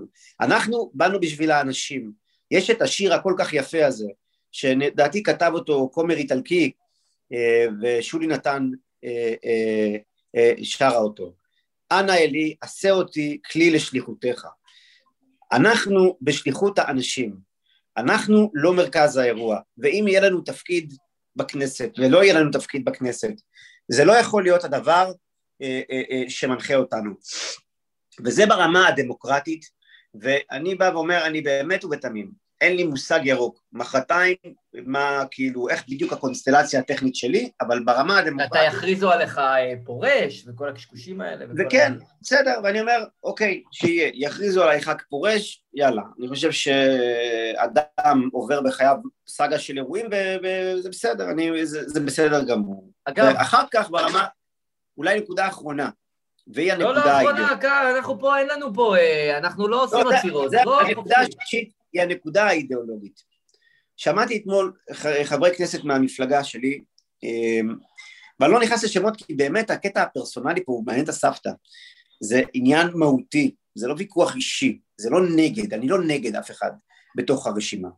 אני בא ואומר ככה, אתה לא יכול לומר בוא נשים את האידיאולוגיה בצד ועכשיו זמן הרגעה. יכול לומר את זה, אה, לא יודע מה, אה, זמר, יש, יש לו אידאולוג, סופר, לא יודע מי יכול לומר את זה, פוליטיקאי, נבחר ציבור, הוא נבחר אך ורק, אך ורק כדי לקדם השקפת עולם וכדי לקדם ערכים מסוימים. מה זה נשים את זה בצד? עכשיו הרגעה. הרגעה ואז מה? ואז? מה, מה זה, זה, זה באמת אחד המשפטים ההזויים ביותר שפוליטיקאי יכול לומר, לשים את האידיאולוגיה בצד. זה פשוט חוסר הבנה של מה זו הזירה הזאת. זה כמו, ש, זה כמו שעיסאווי פריג' אמר לי השבוע, אה, אה אין, מה, אין איזה ימין ושמאל, אין פה עניין של ימין ושמאל. לא, אנשים, אנשים התבלבלו בסדר של ה... של ה... ב... בהיררכיה של הדברים. דיברנו על עולם פוסט-מודרני, בעולם פוסט-מודרני אין היררכיה. קופיקו וקפקא זה אותו דבר. זה, זה, עשיתי, עשיתי קורס באוניברסיטה שקוראים לו בין קופיקו לקפקא. אהבתי את הקריאייטיב. כן, לא, זה ממש, זה קורס שהיה לי באוניברסיטה, בין קופיקו כן. לקפקא, על פוסט-מודרניזם. קופיקו וקפקא. שאדם קורא את קופיקו, את קפקא, הוא לא מבין מה ההבדל, בעיניו אותו דבר, זה מהנה, זה מהנה, זה ספרות, זה ספרות, איפה יש בעיה? אין בעיה. עכשיו, אנשים לא מבינים בסדר האירועים את, ה, את ההיררכיה. קודם אתה אתה, יש לך אידיאולוגיה, ואז אתה נכון. משתמש בפוליטיקה כדי לקדם את נכון, האידיאולוגיה. עם מכשיר, לא בדיוק. ככה. האידיאולוגיה היא התשתית בכלל של הפוליטיקאי. היא לא, ה... היא לא הדבר שאתה מזיז הצידה. אם, אתה לא, אם אין לך אידיאולוגיה, אתה בכלל לא פוליטיקאי מלכתחילה. אין לך נכון. סיבה להיכנס לפוליטיקה. זה מאוד העניין. מדויק. מאוד מדויק. יש לי מנטור אה, שככה אמר לי, "את אל תיכנס בחיים לפוליטיקה לפני גיל 40. אז אני בכמה חודשים אה, אה, פיגור, כאילו אחורה, אבל תכף 40, ואני חושב שהוא מאוד צדק. כי צריך לבוא לאירוע הזה מאוד אפוי מבחינה אידיאולוגית. אני חושב שאם אתה בא אפוי מבחינה אידיאולוגית, אז, אז זה קצת יותר עוזר להתחיל ב, ב, ב, בגיל הזה, ואני אומר את זה דווקא מהמקום של שיהיה איזושהי תשתית, תפיסת עולם. אה, אני חושב שאני מסתכל על התפיסת עולם שלנו, אני ממפה, אני רוצה להתייחס לכמה היבטים אידיאולוגיים. אחד, להסתכל על, על המשמעות של הצעד שאנחנו עושים. בעצם באה ימינה עכשיו ומפילה ממשלת ימין. זה קודם כל מה שקורה. עכשיו, היא מפילה ממשלת ימין שבראשה אה, אמור היה לעמוד באופן מלא או באופן חלופי אדם שהוא, אה, ששמו בנימין נתניהו, שיש הרבה ביקורת לומר עליו, במיוחד מימין אגב, אבל הוא גם אייקון, כמו שטראמפ היה אייקון, לטוב ולרע, אה, וצריך להסתכל על זה בקונטקסט עולמי. זאת אומרת, אחרי נפילת טראמפ יש מומנטום לציר הפרוגרסיבי בעולם. ציר שמתנגד לרעיון של מדינות לאום, ציר שמתנגד לרעיון של מסורת, של שמרנות, של תא משפחתי אפרופו, זה ציר שיש לו אה, linkage בכל העולם, זה לא, רק, זה לא רק אירוע לוקאלי. עכשיו להוריד גיליוטינה על הראש של נתניהו זה אירוע בקנה מידה עולמי שמקרין לממשל ביידן בוושינגטון, שמקרין לאייתולות באיראן, שמקרין לחיזבאללה, שמקרין לאירופה, לבית הדין בהאג, ואנחנו בעצם בעיניי, מכיוון שלא, בעצם לא היה פה מסה קריטית של מנדטים מימין, שנתנה נגיד את הבכורה לגדעון סער, או שנתנה את הבכורה לגד... לנפתלי בנט, זה לא קרה. ואז בעצם אנחנו עוברים לצד שהוא בגדול הצד הפרוגרסיבי, ואנחנו לדעתי אנחנו מחוללים פה סוג של מפולת של הציר השמרני הלאומי worldwide, זאת אומרת האירוע שאנחנו נמצאים בו עכשיו הוא לא רק של מדינת ישראל, בכל העולם ידברו על זה וזה ישפיע על איך תופסים את המדינה הזאת ואיך תופסים מה, את... מה שחריג אצלנו עמיחי זה שאצלנו הימין חבר לפרוגרסיבים. כי נכון. הטר... הטראמפיסטים או הרפובליקנים לא עזרו לביידן להיבחר. נכון, נכון, ופה 12 או אה, כמה, כמה יש? 11 או 12 מנדטים הם סער ונפתלי 12 מנדטים של הימין לוקחים את השמאל הפרוגרסיבי, נכון. מחוזק במפלגות הערביות הישראליות, אין בזה שום בעיה כמובן, לגיטימי, הכל שיהיו בריאים, אבל זו האמת. הם כן. לוקחים בעצם את המיעוט, כי בלי סער ובנט, מדובר במיעוט, זה ברור, לגמרי, זה, המס- זה לגמרי, המספרים. אז אתה לגמרי. לוקח את המיעוט השמאלני הפרוגרסיבי על הגב שלך, ואומר לו, בבקשה, קח את השלטון. לגמרי, זה, לא- זה אירוע מטורף, בלתי נתפס. אירוע מטורף, אירוע מטורף לדעתי הוא יחליש את ישראל והוא לא יחליש רק את ישראל, הוא יחליש גם את המפלגה הרפובליקנית והוא יחליש גם אנשים שמאמינים במדינת לאום, אה, מ- והונגריה, אני יודע מה, ועוד מקומות אחרים כאלה. עכשיו זה עניין אחד. עניין שני, אירחתם פה את גדי טאוב, והספר ניידים נייחים הוא ספר כל כך חשוב, אה, אה, שהוא גם מתחבר במידה מסוימת לתיאוריות של אבישי בן חיים, וגם פה אי אפשר להתעלם. רגע, יש פה ממשלה אולטרה אליטיסטית, שבאה ואומרת לציבור המסורתי, לציבור המזרחי ברובו, חבר'ה, לא מתאים שדוד אמסלם, אה, כל מיני שמות משפחה כאלה, זה לא מתאים לנו שתהיו חלק מהמשחק הדמוקרטי. זה, זאת אמירה שאי אפשר אה, אה, אה, לטשטש אותה. אגב, אירחנו ממשלת גם- גם את אבי בוסקילה, אפרופו מה שאתה אומר, כי זה מחדד את העניין. בוודאי, אז אני חושב שיש פה אירוע ברמה הבינלאומית, פרוגרסיביים מול שמרנים, מדינות לאום מול imagine, אה, אה, אירוע של אה, ישראל הראשונה מול ישראל השנייה, ניידים מול נייחים, כל הדבר הזה מתכתב, ויש פה עוד עניין, שזה עניין של מישהו דמוקרטי, לבין מי שמאמין במוסדות ריכוזיים של המדינה ובכוח שלהם. וזה בגדול העניין של רשות מחוקקת, רשות שופטת. הרי בסוף יש שאומרים מי שחולל את הכאוס בכל הבחירות האחרונות זה ביבי, והכל באשמתו. עכשיו אני לא בא לגונן על ביבי ואיך הוא וזה וזה שהוא לא מסתדר עם, עם כל המנהיגים הפוליטיים סביבו, אז זה הוא יכול לבוא בטענות אך ורק לעצמו. אבל אני חושב שאת הכאוס סביבו, מי שמייצר בעצם זה אנשים כמו שי ניצן. זה אנשים כמו מנדלבליט. אני לא אשכח את הערב שבו היה אמור להיות מוכרז הסכמי אברהם, ואז באותו ערב התפרסם הכתב אישום. עכשיו אתה מסתכל על זה כאזרח, ואתה אומר, רגע, למה היה כל כך דחוף לפרסם שעתיים לפני האירוע של חתימה על הסכם שלום מהדרמטיים שישראל ידעה, מהדרמטיים, מי, מי דמיין בכלל הסכם כזה? שאגב גם הקרדיט על זה לא ניתן, שזה גם, אתה יודע, ברנז'ה לא יודעת... ברור, כי זה הסכם מסחרי... מה אכפת לכם? שלום איחוד האמירויות. בואו ניתן לזה קרדיט, מה אכפת לכם? אז, אז אתה שואל, למה, למה אדם כמו היועץ המשפטי לממשלה, למה הוא מפרסם את זה שאתה עושה תחרות רייטינג עם ראש הממשלה? למה מפרסמים רק יומיים אחרי הבחירות שיושב ראש מפלגת ישראל ביתנו, מזכירת מפלגת ישראל ביתנו, פאינה קירשנבאום מורשעת ב-18 מקרים של קבלת שוחד. אי אפשר היה לפרסם את זה יומיים לפני הבחירות? זה לא מידע שחשוב שמצביעי ישראל ביתנו יהיו ערים אליו?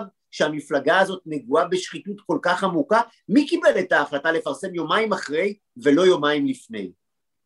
אז אני חושב שאי אפשר להתעלם מהעובדה, ודינה זילבר אמרה את זה בקולה, שהמערכת המשפטית היא בעצם כלי לשינוי חברתי.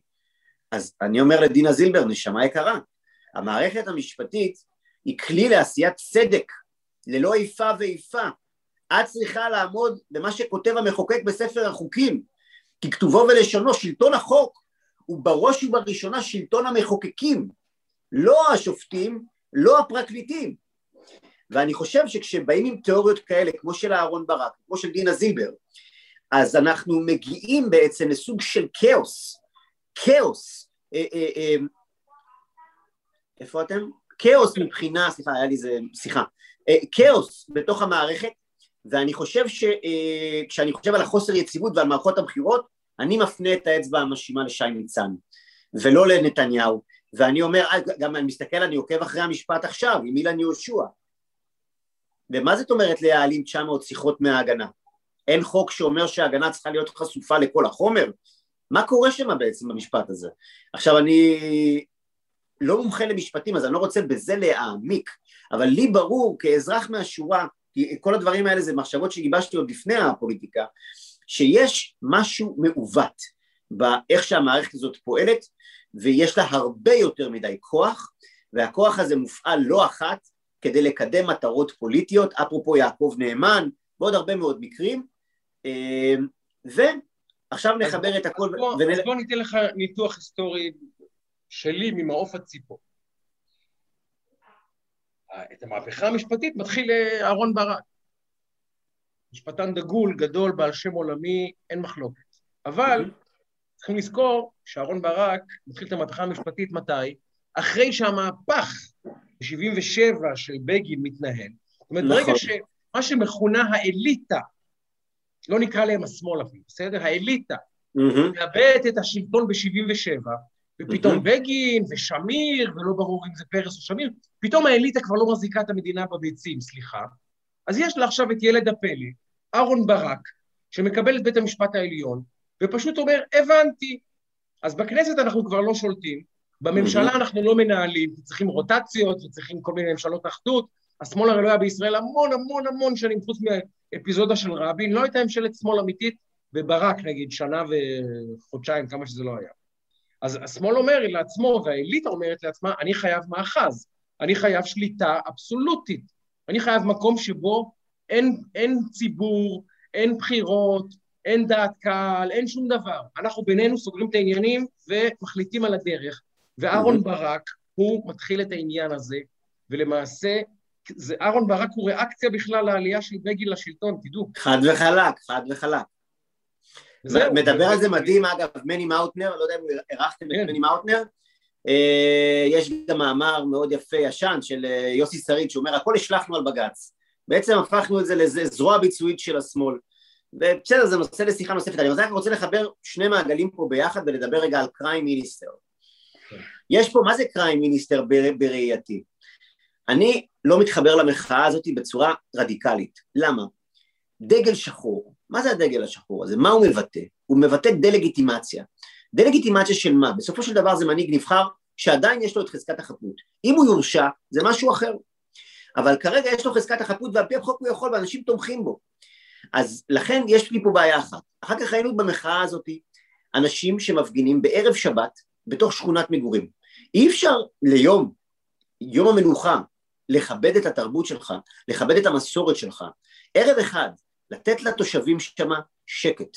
עזבו את אה, משפחת נתניהו, אני מדבר על התושבים של רחביה, שיש בהם הרבה אנשים שומרי מסורת, הרבה אנשים, ערב אחד, שחררו להם רגע את הזה.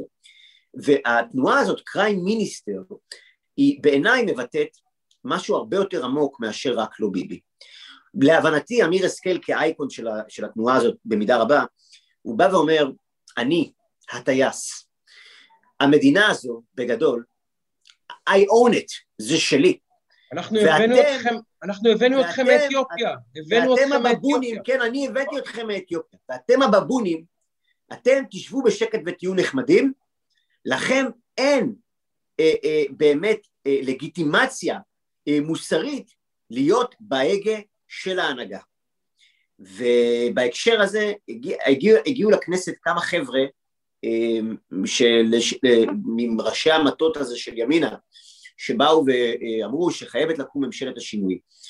אה, אז הגיעו, הם היו שזה שישה חבר'ה, היו שם בשיחה עם אחד מחברי הכנסת של ימינה, ואמר לי, תבוא, תיכנס, תדבר איתם, ת, תנסה אולי להקשיב ולהשתכנע. הם כמובן היו, אתה יודע, כולם אה, על הציר שבין נחושה לרעננה, ואמרתי להם רק משפט אחד. אמרתי להם, אני אגיד לכם משהו, אני בסופו של יום בעד הפרנקים, זה הכל, בזה סיימנו את השיחה. כי אני חושב שיש פה משהו אה, אה, אה, עמוק, סוציולוגי, אה, שפשוט צריך בעיניי לא לקבל אותו. זה הרבה מעבר לרק לא ביבי. זה הרבה מעבר לדבר הזה, וביבי הוא לא באמת העניין. עכשיו, דיברת על... אה, דיברת על העניין הזה, אני רוצה להשחיל איזה משהו ולהרחיב עליו טיפה. תראה, אנחנו כל שבוע, דיברת על החלש, דיברת כאילו על מי שלא מקבל את הייצוג, על האליטה. אנחנו בכל שבוע מדברים פה על אברה מנגיסטו, אה, וגם השבוע, אה, אנחנו היום למעשה סופרים 2,460 ימים שאברה מנגיסטו נמצא בשבי החמאס. אה, נגיד שבימים האחרונים יש כל מיני דיבורים, גם האמריקאים וגם גורמים נוספים, המצרים, שמדברים על זה שבעצם כל משא ומתן, והחמאס גם התחיל לדבר על זה, שכל משא ומתן, הבנים בעצם יהיו אה, בתוך העניין הזה, ואברה כמובן אה, כאחד מהשבויים אה, והנעדרים שלנו שם. אז אנחנו בכל שבוע מעלים את זה פה, וגם בעזרת השם אתה חבר כנסת, ואנחנו... אה, אה, כל מי שאנחנו מארחים פה, אנחנו מבקשים ממנו לשאת את הדגל הזה, את אפרופו הדגלים, איזה דגל אתה בוחר לשאת, אנחנו לקחנו פה ב-40 פרקים שלנו את הדגל הזה, שבכל שבוע אנחנו מעלים אותו. רק לתרגם את המספר של אברה לשנים, חילקתי את זה פשוט במחשבון עכשיו. שש שנים וכמעט שבעה חודשים. האיש הזה לא יודע, או, או אנחנו יודעים גם שהוא אה, הוא לא. החזק, לא החזק בחברה, בעדינות אנחנו אומרים את זה, הוא אדם שיש לו קשיים. הורים שלו לא יודעים אם הוא חי או מת. המשפחה שלו לא יודעת מה עלה בגורלו, והאיש הצעיר הזה, שנחת... שחצה את הגבול ונחטף מיד, היה אז בן, כמה הוא היה? 21? הוא היום בן 27 וחצי. הוא שמה. הוא לא יודע אפילו למה לדעתי. וזה זוועה, ואגב, אברה מתקשר למה שהוא אמר על אמיר השכל. אה, עמיחי, אני אגיד לך למה. כי אמיר השכל ומה שהוא אמר לשוטרת הזאת, אני רוצה לקחת את המשפט הזה, להעביר אותו עכשיו איכשהו לאנגלית לארצות הברית. אומר שוטר, לב, אומר מפגין לבן לשוטר שחור, הבאנו את האבות שלך בספינה מאפריקה. האיש הזה היה הוא לא יכול לצאת מהבית עשר שנים באמריקה. עכשיו, בישראל, א', זה עבר, עבר ממש בסבבה, וב', האיש הזה, עוד היה לו צבא של מגוננים. באמריקה, שהיא מטורפת בפוליטיקלי קורקט, לפחות זה, זה היה, אי אפשר היה לעבור על זה לסדר היום, אבל בישראל האיש הזה אומר לשוטרת, לנציגת החוק, בא אליו החוק, שוטרת, ואומרת לו, אדוני, אתה, אתה מפר סדר. והוא אומר לה, את לא מתביישת? אני הבאתי את ההורים שלך מאתיופיה. זה, דיברנו על אליטיזם, דיברנו על התנשאות, זה, השפיץ של זה, קיבלנו דוגמה לזה. יושב האיש הזה מול החוק, נציג החוק, ואומר לה, החוק בעיניי זה כלום. את אתיופית, מי את בכלל? זה, זה, על זה זה יושב, ולכן עמיחי צודק, על זה זה יושב. ולכן אנחנו בעד פרנקים, כמו שאתה אומר. כן, זה היה המשפט היחיד. כן, יש פה ציבור שמסתכל נכון, עליהם, לא שמגיע לו להיות חלק מהמשחק באופן מלא, ואגב, מחר זה מבחן גדול בשאלת הנשיאות. נכון. אבל מחר, בסופו של דבר, אה, אתה יודע, הפוליטיקאים, אה, אה, זה פה צריכים להיות ריאל פוליטיים להגיד, הפוליטיקאים יעדיפו פוליטיקאי בבית הנשיא, כי הם יודעים איך לדבר איתו, ויודעים איך לסגור איתו עסקאות. פרץ... אתה, אתה, אתה שם, נכון? אתה, אתה, אתה בוחר, כאילו, אתה מצליח. הודעתי קבל עם ועדה, מחר אני מצביע למרים פרץ, בוודאי. זהו, ומרים פרץ זה עוף שהפוליטיקאים לא יודעים איך לאכול. אני, לא אני, אני, קודם כל, יש לי הערכה כלפי בוז'י הרצוג, בלי קשר לעניין. הדדי, אגב, אני מאוד... גם לי.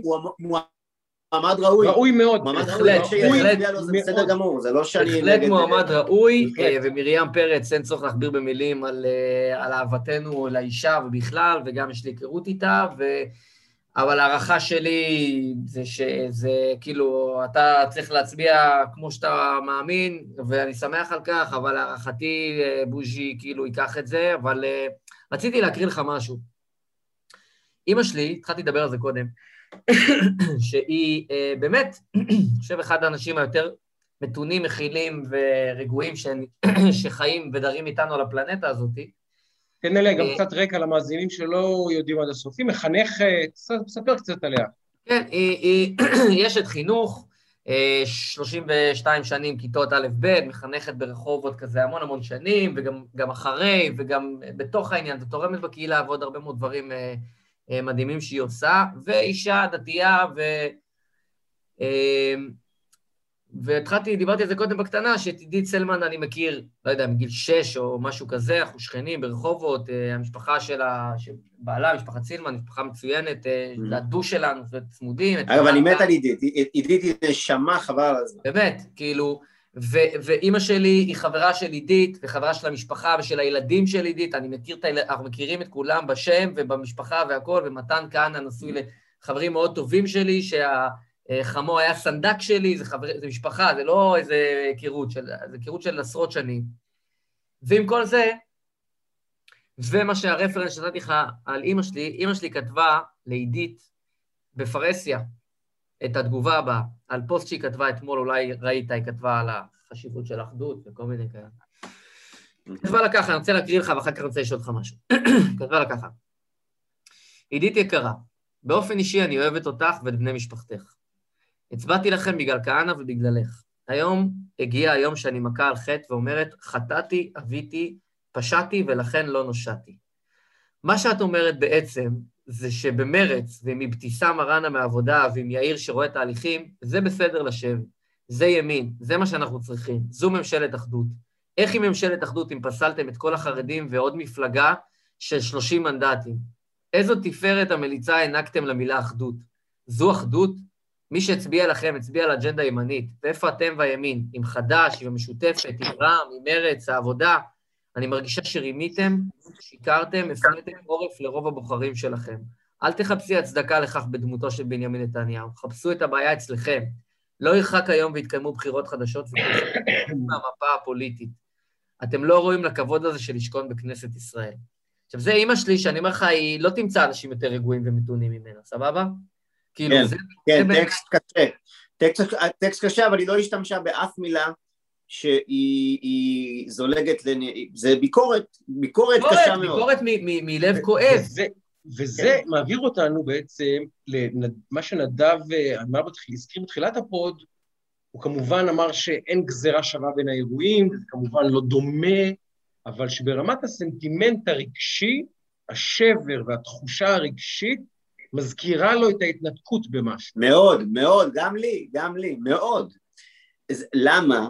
כי שרון הוא אדם שלאורך כל הדרך אמר, ארץ ישראל שייכת לעם ישראל, הוא אבי מפעל ההתנחלויות. הוא שלח אה, את המשפחה שלי לגור בנווה כן. דקלים ובגני תו ובכפר שלום. לגמרי, וגוש משגב גם בגליל, זה איש ההתיישבות, זה, רק על זה הוא דיבר. עכשיו, הוא קיבל מנדט כדי לקדם את הדבר הזה, וכדי להילחם בטרור בתקופה מהקשות שעם ישראל ידע. ועל זה בחרו אותו, ועל זה שלחו אותו. ואפילו היה את המשאל הזה שהיה בקרב, בקרב ה...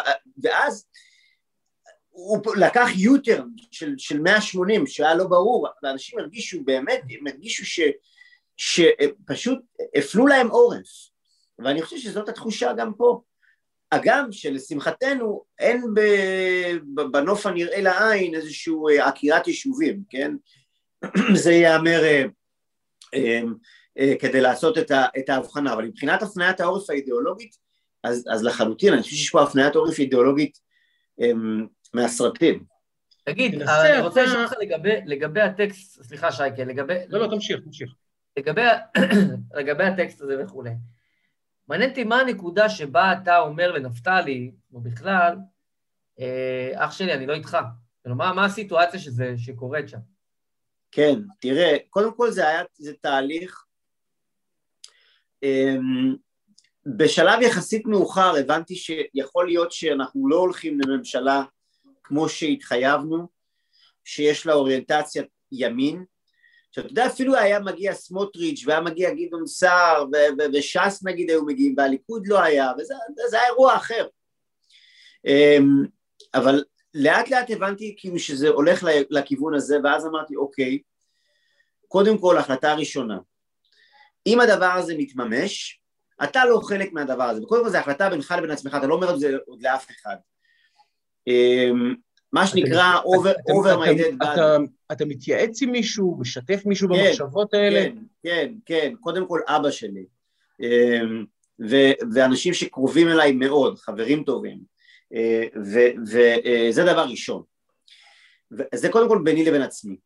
ורק אחר כך, בשלב יותר מתקדם, כבר אמרתי, אוקיי, מה, מה אני אעשה? אמ, הייתה ישיבת סיעה אחת, שבה זה כבר היה ברור ש, שזו אופציה אמיתית. ואז אמרתי להם את את מה שאמרתי לכם מקודם, אנחנו מייצרים דומינו של הציר השמרני ומחלישים אותו. אנחנו, אמרתי להם, אני חבר כנסת בכלל לא מוכר. אתם יכולים להיות ראשי ממשלה להרבה שנים, לא לזמן, אה, אמרתי לנפתלי ולאיילת, אתם יכולים להיות להרבה שנים מנהיגים של המחנה הלאומי כולו. איך תעשו את זה אם אתם לוקחים עכשיו 30 מנדטים שהם המ- המאגר הפוטנציאלי של בני אדם שיתמכו בכם, ואתם מועכים להם את ה... את ה... את ה... את ה... מועכים אותם ויורקים להם בפנים, ואתם אחר כך תבקשו מהם שי- שיצביעו בכם בעוד סבב בחירות אחד, בעוד שני סבבים, זה לא ילך, אי אפשר לעשות את זה, אז, אז תחשבו על זה. ואז uh, התשובה הייתה, טוב בוא נשמע מה יש לה- לאביר קארה לומר. ש... זאת אומרת זה היה הדיון. ואז אמרתי, טוב, בעצם אין דיון, אין, אין באמת כאילו זה, אני צריך למצוא דרך אחרת לנסות ולהשפיע. ובלי לשבור את הכלים בזה, אבל לנסות להשפיע. ואז היה את המכתב הזה.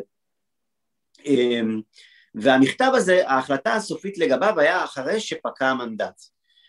עד שפקע המנדט, אמרתי כל הזמן זה יכול להיות הצ'יקן צ'יקן הזה.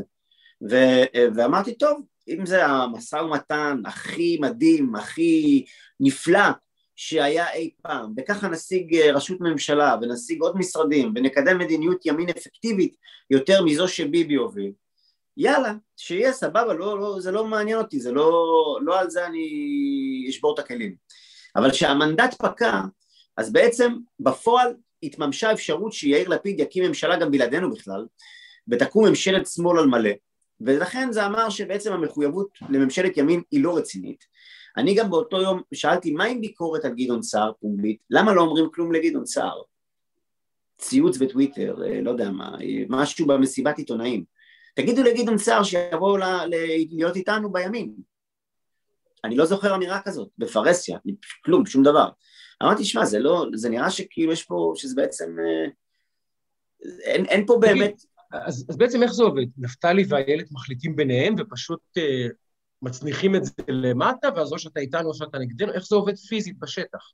אז קודם כל, כשאני הוצאתי את המכתב, החלטות, כן. כשאני הוצאתי את המכתב, עוד לא, זה לא, אה, המכתב אמר שאני מבקש, אה, אה, אה, שתחשוב על זה עוד פעם, שהבטחנו הרבה דברים, וצריך לנסות לעמוד בדברים האלה, שיש פה משהו שהוא לא הגיוני, כאיש ימין, לתת אה, חרם על, על, על מסה קריטית כזאת של מצביעי ימין, ול, ול, ולאמץ את ה... אנחנו צריכים להיות הזרוע הביצועית של גונן שגב, אנחנו צריכים לתת לאנשים כמו חיים שדמי, את זר הניצחון, אנחנו נפלנו על הראש תגידו? על מה לנו ולאנשים האלה? הם כל מה שהם מאמינים אני לא מאמין. זה, וזה שוב, זה הרבה יותר עמוק מהשאלות הפרסונליות של ביבי לא ביבי. ולכן אמרתי להם, הדבר הזה לא הגיוני. ואמרתי, אולי הדבר הזה, אולי המכתב הזה יחולל חשיבה מחודשת, אולי יעורר איזשהו אה, אה, אה, אה, שינוי כזה או אחר, ו, ו, ו, ואז היו עוד אירועים, והיה מבצע בעזה, ואז ראינו שהרעיון הזה של רע"מ הוא רעיון מסובך, והם לא מוכנים בכלל, זה ואז כאילו לכאורה זה ירד מהפרק. ואמרו לי, שמע, זה ירד מהפרק, הייתי במילואים גם, חזרתי, אמרו לי, ירד מהפרק, בוא, תתייצב, תתיישר, משמעת סיעתית, אמ, לא להתראיין, לא להתבטא, גם כשעשינו כנס על הטרור בערים המעורבות והנשק הבלתי חוקי, עם עשרות חברי כנסת ומלא ארגונים, אמרו לא להביא תקשורת, כלום, שום דבר, שלא יהיה כלום. אמרתי, אין בעיה, אם אנחנו ימינה בימין, אני בימינה, אין בעיה. ואז אתה מגלה דרך הטלגרם שיש פגישה עם בני גנץ ויש פגישה עם יאיר לפיד, ומה שנקרא אה, דיבורים לחוד, מעשים לחוד, וזה מבחינתי הרוביקון השני, הרוביקון השני. שאחריו, בשונה ממה שהיה אחרי המכתב, אני גם מסוגל לומר ביקורת בצורה קצת יותר אה, חופשית, אה, ומה שנקרא לומר, תעשו מה שאתם רוצים, אתם רוצים, תכריזו עליי חג פורש, אה, אתם רוצים לנסות לפגוע בי, תפגעו בי, אני, אני לא יכול... השאלה היא, אני, אני מנסה, שוב, נדב מכיר אותו הרבה, מכיר אותו מצוין, אתה מן הסתם מכיר אותו יותר, אני מנסה, תסבירו לי את הפסיכולוגיה. זו השאלה ששואלים כולנו. יש לי חבר שהוא שחקן פוקר מצוין, יש לו משפט יפה, הוא אומר, כל שחקן פוקר גדול מוכרח להיות גם שקרן גדול, אבל לא כל שקרן גדול הוא גם שחקן פוקר גדול, אוקיי? אני רוצה לגזור את זה על נפתלי ולומר, אין ספק שהוא ביצע פה מהלך פוליטי אה, מתוחכם מאוד, ויכול להיות שגם, כמו שנדב אומר, היה פה גם קצת פוליטשוק ומקרה וכל מיני דברים. אבל אני מנסה להבין את הפסיכולוגיה האמיתית מאחורי האיש הזה. האם באמת, כמו, כמו שהיום היום, היום מצייץ סמוטריץ', אל תתבלבלו, נפתלי בנט עזב את הימין גם אידיאולוגית עכשיו. הוא עושה את אותו תהליך שהוא עבר דן מרידור ועבר... אה, אה, את מי עוד הזכיר שם? לא זוכר כבר. אה, ציפי לבני. אז אני, אני, אגיד, אני, אני אגיד רגע משהו, אני אגיד משהו. כן. להבנתי, אני לא עם סמוטריץ' בדעה, אני לא חושב שנפתלי שינה את שהוא לא ימני בדעות שלו. אני חושב שיש פה אה, מהלך מושכל שאומר את הדבר הבא. א', יש כוונה אמיתית שהבחירות האלה עוד פעם ועוד פעם ועוד פעם זה נוראי, זה לא טוב. הוא מאמין בזה, אוקיי? מוסכם, אני שוב, מוסכם. אני אומר, אני אומר, אה, אני אומר, אני יכול להתחבר לזה. אחד. דבר שני, הוא בא ואומר, יש בעיה אמיתית עם נתניהו, אי אפשר לסמוך עליו, אה, קשה לעבוד איתו, הוא רמס אותנו בכל הזדמנות, ובנט נפגע מנתניהו באופן אישי גם, ו- ואת זה גם צריך לומר, כי כן. הסיפורים האלה על, על, על, על, על האוכל הלא כשר שגילת הכינה ודברים כאלה וכל מיני הזיות כאלה, וגם זה שלא לקח אותם, לממש... לא לקח אותם לממשלה בסיבוב הקודם, ו- ופיטר אותו מתפקיד שר הביטחון, יש פה כאילו, בואו, אה, נתניהו באמת... אה, יש משקעים, אה, תרם. תרם, אה, תרם אה, את חלקו אה, לחוסר אמון, ואי אפשר אה, עכשיו לעשות עליו סנגוריה. אז זה גם כן חלק מהפסיכולוגיה של האירוע. ויש כן מחשבה, אנחנו נעשה ממשלה כל כך טובה, כל כך מדהימה, אה, אה, ואני אהיה סוג של סופרמן אה, שיציל את העם, ואז אחר כך אני אקצור את הקרדיט על זה בעתיד, בלונג רן, וזה בעצם סוג של הימור פוליטי. אה, בנקודה השלישית, שם אולי המחלוקת הקשה שלי איתו, כי אני פשוט הרבה יותר, אה, אה, אני, אני לא מאמין בקונספט של סופרמן. אני אומר, אנחנו אה, שליחי ציבור, אנחנו צריכים לוודא שאנחנו קוהרנטים, שמה שאמרנו אנחנו משתדלים מאוד ליישם, להבין שגם ראש ממשלה, אה, וזה נכון גם לנפתלי בנט וגם לביבי, המחשבה שתפקיד ראש הממשלה הוא זה שמחולל פה את כל המציאות, בעיניי זה מחשבה של גן ילדים. יש לו השפעה מוגבלת, יש לו השפעה, אבל היא מוגבלת, יש זה up to a point. אה, והבעיה אגב הדרמטית בעיניי זה שהמערכות אכיפת החוק והמערכות המשפט היום כל כך חזקות שמשימת העל של הימין ואין בלתה היא להשיב את האיזון בין הרשויות וכל זמן שזה לא על השולחן אז אתה יכול עד מחרתיים להיות ראש ממשלה זה לא ישנה זה לא ישנה שום דבר אנחנו נראה קרקס הוא לא יכול בקונסטלציה הנוכחית, הוא הרי לא יכול לעשות כלום עם מערכת המשפט. הסיפור הזה עכשיו של אם איילת תהיה, או מישהו אחר יהיה בוועדה... נכון, ואני אומר בגלל זה, לא, אני אומר, כמה כוח כבר יהיה כראש ממשלה כדי באמת לעשות איזה דברים כאלה מטורפים. אני חושב שזה פשוט, אה, יש פה שגיאה, כאילו, בחישוב. אבל יכול להיות שהוא צודק. יכול להיות שהוא צודק, כי בוודאי לציבור יש זיכרון קצר, זה אנחנו יודעים. יכול להיות שהוא צודק, ויכול להיות שהוא עושה מהלך גאוני. לכן אגב, אני אמרתי קודם לשייקה, שכאילו, שמע, בסוף, אמ, האספירציה גם של יאיר לפיד היא להיות ראש ממשלה, ויאיר לפיד יודע שצריך להעביר שנתיים כדי שהוא יהיה ראש ממשלה דה פקטו ובפועל, עזוב אותך מה קורה מאחורי הקלעים. נכון, זה מיקוד בריא בהקשר הזה. כן. בדיוק. אז, אז יש, לו, יש לו עניין שזה יחזיק דבק. רק לא ביבי שהעלה, והרק להיות ראש ממשלה שני שזה יכול להחזיק. נכון. אבל אני רוצה להחזיר אותך לרגע שבו נפתלי אומר לך, אני רוצה שתהיה אצלי ב, ברשימה. כאילו... לפני, לפני המסע לכנסת בכלל. כן, כן, כן. כן. בנקודה, הזו, בנקודה הזאת, ואני רוצה לשאול אותך שתי שאלות. אחד, האם נפתלי שבא ואמר לך, בוא תהיה איתי, השיחה הזאת, אני רוצה אותך איתי, אני מאמין בך, אני רוצה שתהיה חלק מהרשימה שלי, תהיה, לא משנה אחר כך איזה מקום. האם הוא אותו בעיניך אותו נפתלי של היום, אחרי כל המהלך הזה? ושתיים, מה, מה, זאת אומרת, היה אז משהו שמשך אותך אם אתה, אתה נמצא באותה נקודה היום?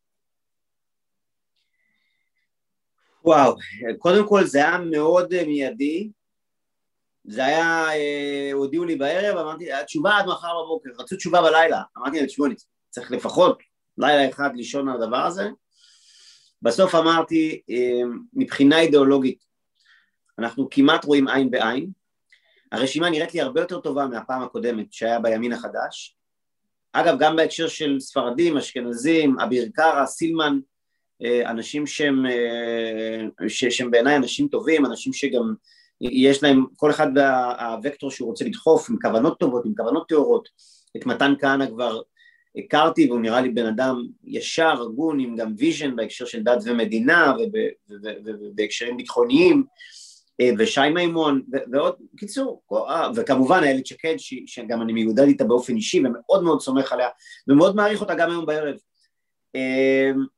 ואמרתי, לי זה נראה בגדול אחלה, כאילו, זה טיימינג עקום בשבילי באמצע שנת העבודה ובטיימינג כזה להחליט לעזוב ארגון, אבל אני למעשה 11 שנים כבר הייתי ונכונות לעזוב כבר הייתה כבר בעצם מהימין החדש, אז זה לא היה כזה דבר אה, דרמטי מבחינתי, והאם נפתלי בנט הוא אותו נפתלי בנט? אה, אני חושב שכן, תראה את מה שאמרתי לך עכשיו, אני לא חושב שהבן אדם עבר איזושהי מטמורפוזה אידיאולוגית כמו שכתב בצלאל סמוטריץ' ושעכשיו הוא שמאלני, בוגד וכל מיני דברים כאלה, אני גם לא מתחבר לרטוריקה ולסגנון הזה. אנחנו לא נגד זה אני גם לא חושב שאם, אני גם לא חושב שאם תקום ממשלת שינוי זה אסון לעם ישראל, אם תקום ממשלת שינוי אני הייתי, אני הייתי שלם עם זה, אבל אני לא שלם מכיוון שמה פתאום שהממשלה הזאת תקום על, על אנשים שהובטחנו להם שזה הדבר האחרון שיקרה, כן? זאת אומרת, יש מה, זה, הדרך הרבה יותר מפריע לי מאשר אם השמאל אי פעם ינצח אידיאולוגית, גם אמריקה תשרוד את ביידן, אה, אה, אבל שוב, יש ויכוח, ובוויכוח כזה כל צד צריך להיות מוכן להפסיד. דמוקרטיה היא כמו ספורט, זאת אומרת אתה חייב לדעת לקבל את העובדה שיכול להיות שתפסיד. מה שאני לא מקבל זה שאתה משחק בנבחרת מסוימת וגורם לנבחרת שלך להפסיד בתמורה לראשות ממשלה. מבחינתך, בתוך המסע הזה, הנקודה שפתחת בה והסתכלת, אני הולך לכיוון מסוים, נקלעת בעצם לסיטואציה שלא בנית עליה לכתחילה, כאילו זה לא שאתה... לא, שאמרת בהתחלה, אמרתי, אבל... אני... אבל בתוך, בתוך הדרך הזאת שעברת רק אך בחודשיים האחרונים, כאילו זה סלים, הייתה איזו אסקלציה מן הסתם בתקופה האחרונה. אני זוכר גם uh, ציוצים של uh, אה, נדמה לי זה היה יוסי מזרחי מחדשות 12, שדיבר גם על, על המשפחה שלך, על אשתך, על ה- כן. התיכון שהיא מלמדת את באור. זה בזמן אמת. את זה בזמן אמת... יוסי מזרחי, כמובן, סליחה. יוסי מזרחי, את זה בזמן אמת גינינו בכלל, ופה אני אגיד בתור מישהו קורבן ללא מעט הסתה ברשת, שמה שעשו לעמיחי, אה, בעיקר החבר'ה לצערי בתקשורת, נכון. היה חצייה של כל קו, לא אדום, קווים שחורים נחצו. לא, זה היה משהו פסיכוטי. זה היה תשמע, בתוך כמה שעות, בושה בתוך וחרפה. כמה שעות, בתוך כמה שעות, באו, קודם כל באו כל הכתבים הצבאיים במקביל, שאף אחד מהם לא דיבר איתי בחיים, אה, אבי יששכרוב, יואב לימור, שכחתי עוד אחד, אה, שבדרום שמה, אה, עוד אחד. מי, אלמוג בוקר? מי? לא, לא, לא משנה. Uh, בקיצור, כולם ביחד, וזה היה מדהים, אמרתי, מה, הם כאילו, הם כאילו תיאמו את הדבר הזה? אני לא מבין מה הולך פה, כאילו. אז הם כולם כתבו, אה, יואב לימור אמר, חינך לאהבת ישראל, אבל אוהב רק חצי מהעם. אמרתי, מאיפה, אה, אה, אה, איך, ועם זה אלפי לייקים ושיתופים, אמרתי, איך אני אוהב חצי מהעם? מה, כי אמרתי שאני חושב שאנחנו צריכים לעמוד במה שאמרנו לבוחר, אה, אה, דברים כאלה, ויוסי מזרחי זה היה מטורף, כי יוסי מזרחי, ואני לא פתחתי את זה באף רעיון, אבל אני אגיד את זה פה, אה, אה, אה, אה, הבת שלו אה, לומדת בבית ספר שאשתי היא יועצת חינוכית. אה, רעייתו היא קולגה של אשתי.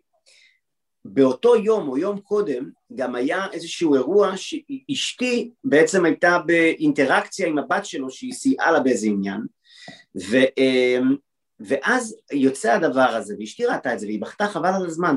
אשתי אתה יודע היא לא בחרה ללכת לתופת הזאת של הפוליטיקה היא ממש נעלבה. ואמרתי לה הדס תראי זה כאילו אין לנו שליטה על איך שאנשים מתנהגים. את לא צריכה אה, להיעלב ממשהו כזה אבל אני אומר זה מגיע לך לתוך הבית ו, אה, וזה למה משהו זה- ביר- למה זה מעשה נגלה? כי יוסי מזרחי, אני לא זוכר את הציוץ בעל פה, אבל אמר בערך, אה, המקורות שלי כן. בזה, כשהוא לא חושף שהמקורות זה אשתו, והבת שלו והבת שלו. עכשיו, אדו- אני אומר את זה ליוסי מזרחי, תתבייש. כעיתונאי עכשיו אני אומר את זה, לא כאזרח, תתבייש. אתה משתמש באשתך ובבת שלך, שיש להם יחסים אישיים ומקצועיים עם גברת שיקלי, כדי לצייץ עליו ציוץ פוליטי? איזה זה חרפה. כעיתונאי. אגב, מה. שסיפרת לי. עכשיו, מה שסיפרת לי עכשיו, זה תלונה למועצת העיתונות במקום, צריך להיות, לא שהם יעשו משהו. לא, אני, אני לא התייחסתי, לא אמרתי לו תודה על זה ביקורת חרפה עניינית. אתית, חרפה אתית. הכי, אגב, הכי מדהים היה בחור בשם בני ברבש, אני לא יודע מי זה. הוא במאי קולנוע. הוא כתב משהו, מניפסט, וואו. עמיחי שיקלי הוא האויב שלי. הוא אויב הדמוקרטיה, הוא אויב השוויון, הוא אויב השלום, הוא... אני, אני קורא, אני אומר, כתבתי לו גם, תודה על ביקורת בונה,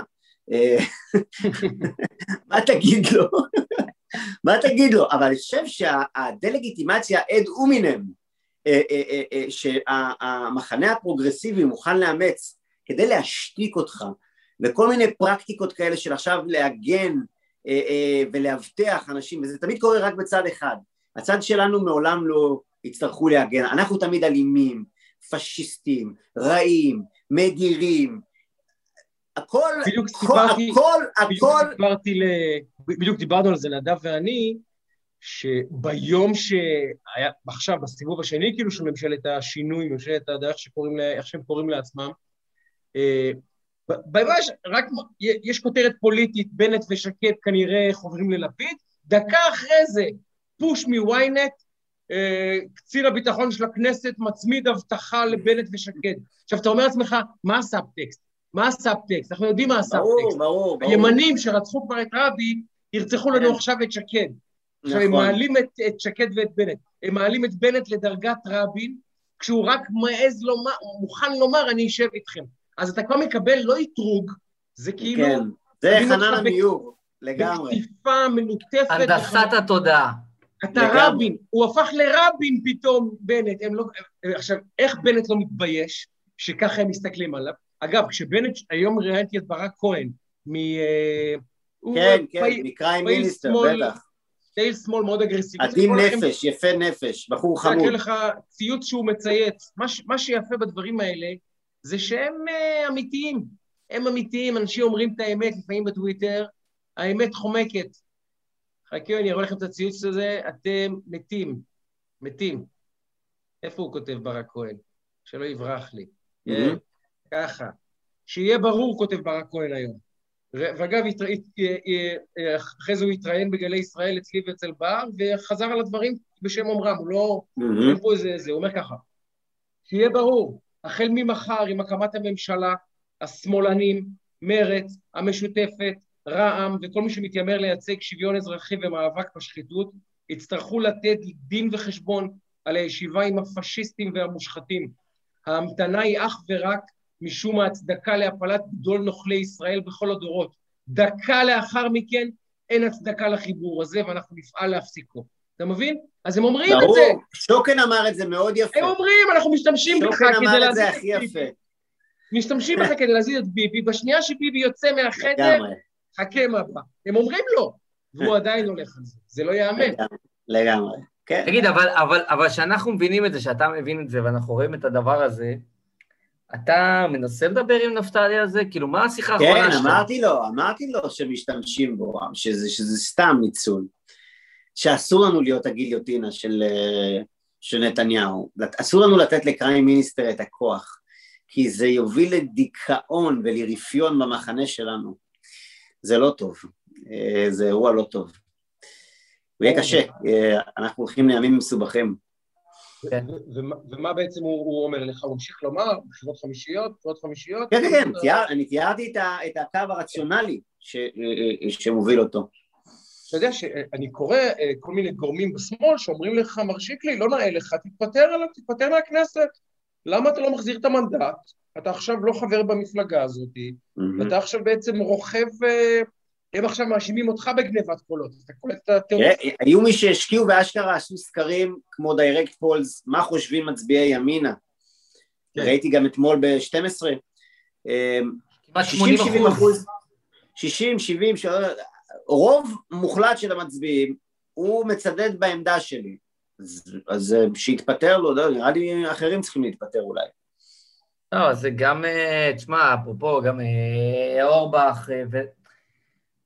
זה, זה הקירי תרנגולת, שזה כל כך, אתה יודע, כאילו, באמת, גם אתה אומר את זה, גם אני אומר את זה, אה, יש, יש, נפתלי הבן אדם, יש לי הרבה הערכה עליו, יש לו באמת, הלב שלו במקום הנכון, ולא סתם הלכת אחריו, אתה איש של, של אמת ואידיאולוגיה וערכים. לגמרי, אבל אנחנו גם לא, זה לא פרסונלי. זה לא הכל פרס- צריך כן, אבל על בסוף- הציר הרעיוני, הדמוקרטי, לגמרי. הלאומי. בקצה, אתה יודע, אתה עושה מהלכים, אני קורא את הטקסט של אימא שלי, שזה מדם ליבה, והיא לא איזה אושיית פייסבוק, ואתה רואה מאות לייקים לדבר הזה על קומנט לעידית סילמן, אתה יודע, לא עכשיו איזה זה. ואתה אומר, התחושה שגם אתה וגם אני וגם המון אנשי ימין מרגישים שזה כאילו קצת מזכיר לנו באמת את ההתנתקות, ואתה זוכר ימים של כמו איזה, מישהו הש- השתמש לרעה בכוח במרכאות בסיבוב הזה, והאי נוחות הזאת והתחושות האלה, זה, תשמע, זה אירוע באמת פנומנלי, זה אירוע שעוד ייחקר, כאילו, זה באמת, לא רק בימין, במדינה בכלל. תגיד. מה, איך אתה מסתכל קדימה? מה נאחל לך, אחי? קודם כל אני חושב שאני לא... נאחל, נאחל לעם ישראל שיעבור את המשבר הזה, ו- ושהציר הציר הלאומי, הציוני, לא הזכרנו פה את המילה ציונות יותר מדי, אבל זה, בסוף זה העניין, כן? אני חושב שהציונות הייתה בשנים האחרונות, היא, היא, היא, היא, לא, היא לא זכתה, היא נמצאת במומנטום מאוד בעייתי, בדעת הקהל, וזה מאוד מטושטש ומעורפל. אגב, דווקא הסנטר הפוליטי בעיניי הוא בעייתי בהקשר הזה. שמפלגת יש עתיד לא מסוגלת לומר בקול ברור, ישראל היא לא מדינה דו-לאומית, היא מדינה חד-לאומית. יש שוויון אזרחי, אין שוויון לאומי, ולומר את זה, לא שמעתי את זה מאף בן אדם ביש ישראל עתיד, היא שאומר, מדינת הלאום של העם היהודי, יש בה מדינת חוק הלאום. שבות, זה די ברור. פשוט, לא- לומר את זה פשוט. יש- אבל לא, אבל אתה רואה שביש? עתיד, מה זה חוק השבות? החוק הזה בשום מקום על כדור הארץ, רק פה. כי זה מדינת העם כן. היהודי, זהו. נכון, ואני אומר ביש עתיד, אני לא שומע קול ברור בנושא הזה, הייתי עכשיו יחד עם סגלוביץ' בוועדה לערבים. אמרו לי, המדינה הזאת רק שלך, אמר לי את זה מנהל יוזמות קרן אברהם. אמרתי לו, תקשיב, ברמה הלאומית, התשובה היא כן, זוהי מדינת הלאום של העם היהודי, אין עוד לאומים שמיוצגים פה, ודאי לא הלאום הפלסטיני ששולל את זכותנו למדינה. ברמה האזרחית, בוודאי, השוויון הוא מלא, וברמה הלאומית לא, והיום בסנטר הפוליטי לא מסוגלים לומר את האמירה הפשוטה הזאת. אני אגיד לך רק אה, ממש, ואנחנו נשחרר אותך, שאני חושב שיש פה הזדמנות עבורך אמיתית, אה, גם פוליטית, אבל גם אחרת. כי תדע, הסחורה שאתה סוחר בה, שהיא אמת, אמינות וערכים, היא סחורה שהיא תהפוך להיות מאוד מאוד מאוד מבוקשת בתקופה הקרובה והנראית לעין, כי פשוט אין ממנה הרבה. ואם אתה מצליח לשמור על הסנטר הזה שלך, הפנימי, האידיאולוגי והערכי והמוסרי והאותנטי של היושרה הפנימית שלך, אתה יכול למצוא את עצמך אה, עושה מהלכים גדולים לטובת עם ישראל בתפקידים יותר בכירים. כי תדע, אנחנו ראינו את כל הגאונים, את כל החכמים, את כל הפוליטיקאים, את כל הנביאים, את כל הקוסמים. אנחנו עכשיו רוצים אנשים שמדברים אמת. ויש לזה ביקוש, תדע, עמיחי, ותשמור על האמת שלך, והמחיר ששילמת עכשיו, אני חושב שהוא יכפיל את עצמו אחר כך בתנובה ובטובה, בריבית דריבית דריבית, ככה אני מעריך.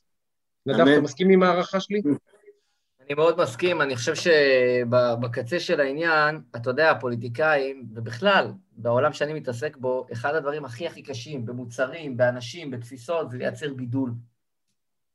והצלחת לייצר לעצמך, זו מילה כאילו מסחרית, אבל יש בה ערך, הצלחת לייצר לעצמך בידול, ייחודיות, משהו שאתה נבדל אה, מה, מה, מהקבוצה שאתה נמצא בה. תסתכל, תסתכל, תסתכל את הטירוף, שה killer app, כמו שאומרים, ה killer app של אה, עמיחי, זה בכלל ה basic שצריך להיות לכל אדם שנכנס לחיים הציבוריים. לומר אמת ולהיות נאמן לערכים שלו, זה ה basic. ועכשיו אנחנו אומרים לעמיחי, יש לך את הבידול שלך, תסתכל כמה המצב חמור, תסתכל איזה טירוף הגענו במדינה הזאת, שבו אדם שהוא בסך הכל אומר, הבטחתי, אני מתכוון לקיים, אמרתי אמת, אני מתכוון לעמוד מאחורי זה, זה הבידול שלו, זה מטורף. זה גם אגב, זה גם אגב עם טראמפ, שכל פעם הוא, הוא עשה דברים, אמרו, לא יכול להיות שהוא עושה את זה, אבל הוא הבטיח את זה, איך הוא עושה את זה? אבל זה מה שהוא הבטיח, אז הוא עושה, אתה יודע, כאילו... לגמרי. יפה, יפה. שיקלי, קודם כל, תודה רבה. היה כיף, שיקלי, היה כיף. כן, שיחה מרתקת, תודה רבה לך. שיחה מרתקת. ואני אומר לך, כאזרח ישראל, וגם כאדם שליבו נמצא עכשיו יותר במחנה הזה, תודה לך על המאמצים ועל המחיר ששילמת, והמשפחה שלך אכלה קש לצערי גם בשבועות האחרונים, אז תודה לך, וזה לא, מה שנקרא, זה, זה לא עבר מעלינו. אנשים שמו לב לזה, תדע. שמו לב לזה, ומעריכים את זה מאוד. תודה רבה, תודה רבה לכם. יפה, כיף אדיר, באמת, זו הייתה שיחה גם מהנה מאוד, גם חשובה, וגם אני חושב שהיא תגיע להרבה מאוד אוזניים ועיניים, אז, אז עמיחי, תודה רבה לך. תודה לכם. בהצלחה מחר בהצבעה על הנשיאות. תודה אחי, בהצלחה. בהצלחה בכל מעשי ידיך. תודה רבה לכם, ביי. ביי. תודה רבה, ביי. שייקה. דבר אל השטח. היה באמת שיחה מרתקת. לא, לא כל יום אתה... אתה יודע מה מוזר? אתה יודע מה, מה מעניין ומסקרן? אתה יודע איזה שיחה זה הזכיר לי? נו. נו, בחייאת, תגיד איזה שיחה. זה הזיה מה שאני אומר לך עכשיו, אבל תן לי את זה בכל זאת. מכל השיחות שהיו לנו, איזה שיחה זה הזכיר לך? מישהו שאומר ככה.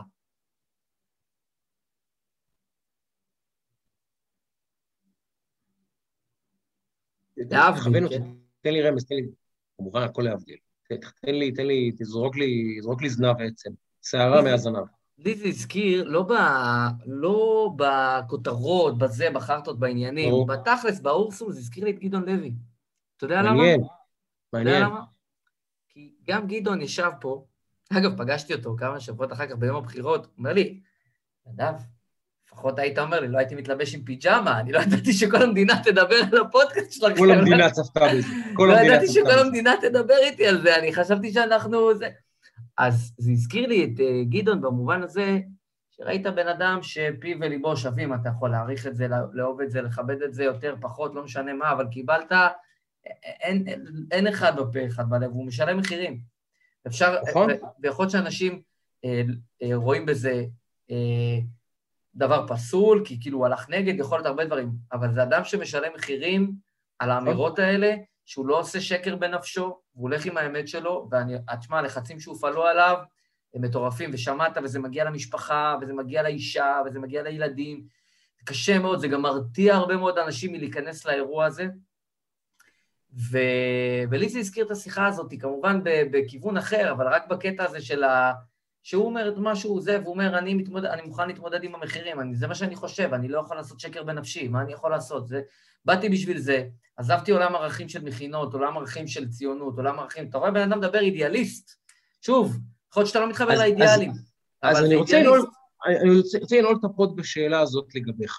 האם כיועץ תקשורת ואסטרטגיה, אני שוב עכשיו אומר את זה, באמת בעיניי ב top שלוש במדינה הזאת, האם באמת הסחורה החדשה היא כנות, אמינות, יושרה, אולי זו, זו הסחורה החדשה ש, שתתפוס, כי לדעתי שיקלי, אם הוא ישחק נכון את הקלפים שלו, יכול למצוא את עצמו בעוד אה, שנה-שנתיים במקום פוליטי אה, אחר לחלוטין מבחינת המיקום שלו במשחק הפוליטי, אם הוא ישחק נכון את הקלפים שלו. כי יש לו, כמו שאמרת, את הבידול הזה, את הקלף הזה שהיום אין, אין כמעט ממנו, והוא פשוט, יש לו אותו. האם זה, האם, האם זה העצה הבאה שלך לפוליטיקאי שתפגוש? כנות ואמינות מעל הכל. קודם כל, יש הבדל דרמטי בין העולמות הלא פוליטיים, המסחריים וכדומה, לעולם או, הפוליטי. לכן פוליטיקה. יפה. עכשיו, בתוך העולם הפוליטי, לצערי הרב עד מאוד, ואני אספר לך משהו שסתם ככה, לא סתם, זה חשוב, אבל הייתה לי שיחה עם שלי פה לפני כמה ימים. אני אענה לך ואז אני... שטראוכלר האגדית. אגדית. כל פעם שאתה אומר אישה מבית שטראוכלר היא אגדית. נכון. תתחיל פה. זה נכון, אוקיי. זה נכון. יפה. וקודם כל, לצערי, התשובה היא לא, כי זו עדיין סחורה נישתית. וואלה. זאת עדיין סחורה נישתית. כי ישב, עמד נפתלי בן, בנאום פיוס שלו, אחרי, ש... אחרי זה נתניהו הלך וכאילו הוכיח את כל הדברים שהוא האמת לעומת מה שהוא אמר. אתה ראית שקדשו אותו, ראית שיצאו נגדו, ראית... הוא לא התכחש לשום דבר, הרי הוא אמר לפני שנייה, החזיק בערוץ 20, כאילו, שלט, כאילו, זה, ואחרי זה אמר הפוך, ראית מישהו אימת אותו? לכן הקטע הזה של ה... דיברנו על זה, על אמת, פוסט אמת, פוסט אינטגריטי וכל הדברים האלה. לצערי הרב עד מאוד אנחנו לא שם. זה לא אומר שכולם שקרנים, זה לא אומר שכולם רמאים, אבל בסוף, בבלנס, לצערי, אנחנו עדיין לא שם, אבל לאותנטיות עדיין יש הרבה מאוד כוח, אמיתית. ואני אומר לך, אמרתי לשלי באירוע הזה, שבאמת, זה, זה הציף בי תחושות שלא הרגשתי המון המון שנים. ממש תחושות שלא הרגשתי המון המון המון שנים. אני אפילו עוד לא יודע היום להגיד לך, אולי עוד שבוע נדבר על זה עוד פעם, אולי אני, אולי אני אדע לדייק את התחושות. אבל זה הציף בי תחושות שכאילו, ממש, שכאילו, זה, זה, אתה אומר, אי אפשר לשבת בצד, זה, זה, ואתה יודע, וזה נגע, זה נגע במיליוני אנשים, זה למעלה ממיליון איש, מיליוני אנשים הרגישו ככה, ולא משנה בדיוק ככה. כל אחד יש לו את ההמשגה שלו ואת הפעולה אחר כך שהוא עושה וכדומה, אבל משהו הרגיש, כשאתה יודע, דיברנו על יעקב שחר, הרגיש לך שמחה שהוא זכה, כי אתה אומר, אני לא אוהד אותו, ואני מפרגן לו. יש שחקן שיורד מהמגרש של היריבה, שהבקיע נגדך שלושה וקטש אותך, הוא יצא מהמגרש ואתה תעשה לו standing ovation. כי אתה יודע שאתה אולי עולה, לא מאמין בדעה שלו, אתה לא זה, אבל אתה אומר, וואלה, שאפו, אני מעריך את המאמץ. זה לא מה שקרה פה. זה לא מה שקרה פה. אנחנו יודעים את זה, זה לא מה שקרה פה.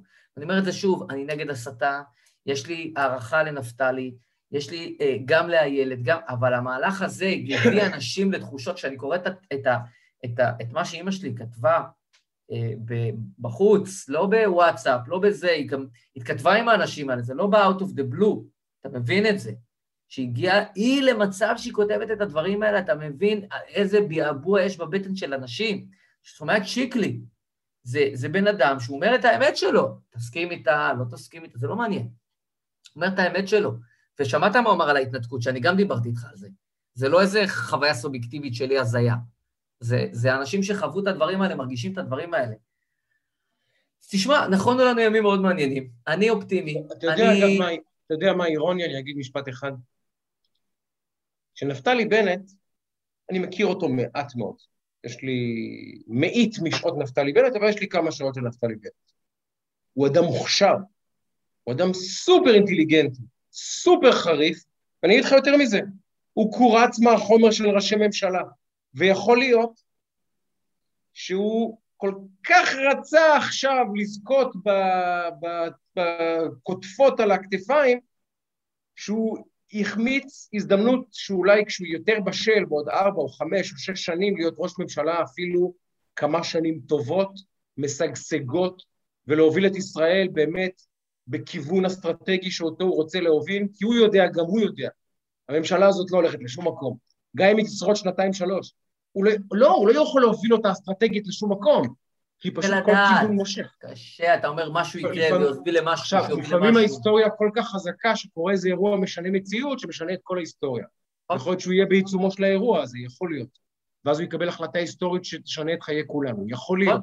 נכון. אבל זו טרגדיה, כי אני מרגיש שנפתלי, הדוגמה שנתת היא מדהימה. אתה עשרים שנה אוהד ביתר, ביתר, ביתר, ביתר, ביתר, ביתר, ואתה יושב ביציע, יאללה ביתר, יאללה ביתר, יאללה ביתר, פתאום אתה, ואתה במשחק נגד הפועל, פתאום מישהו מהיציע של הפועל אומר, יש פה ארטיקים חינם, ואתה הולך ליציע של הפועל, הפועל, הפועל, ואתה מתכוון לזה. איך הם לא מגרשים אותך, סליחה, איך אין לך בושה, זה אתה. איך הם לא מגרשים אותך, זה בושה שלהם גם כן. אז כאילו, בסדר, בסדר, שיהיה בריא. אין לי מה, אה, היה באמת... אגב, גם איילת שם מבריקה, מוכשרת, סופר ראויה לכל תפקיד מיניסטריאלי, באמת. ואם תהיה יום אחד ראש ממשלה בישראל, היא אישה שיקראו לה איילת שקד, אני אגיד ראויה. אבל אה, הם עשו עכשיו לדעתי פאול כל כך קשה, שאני לא יודע אם יצליחו להשתקם ממנו פוליטית. אני, אגב, מקווה שלא, סליחה. אל, אל, אל תענה על זה, זה חוות דעתי. אני מקווה שהם יקבלו את העונש על זה. כי על מעשה כזה צריך להיענש, אני מצטער, היסטורית צריך להיענש על מעשה כזה. מצטער.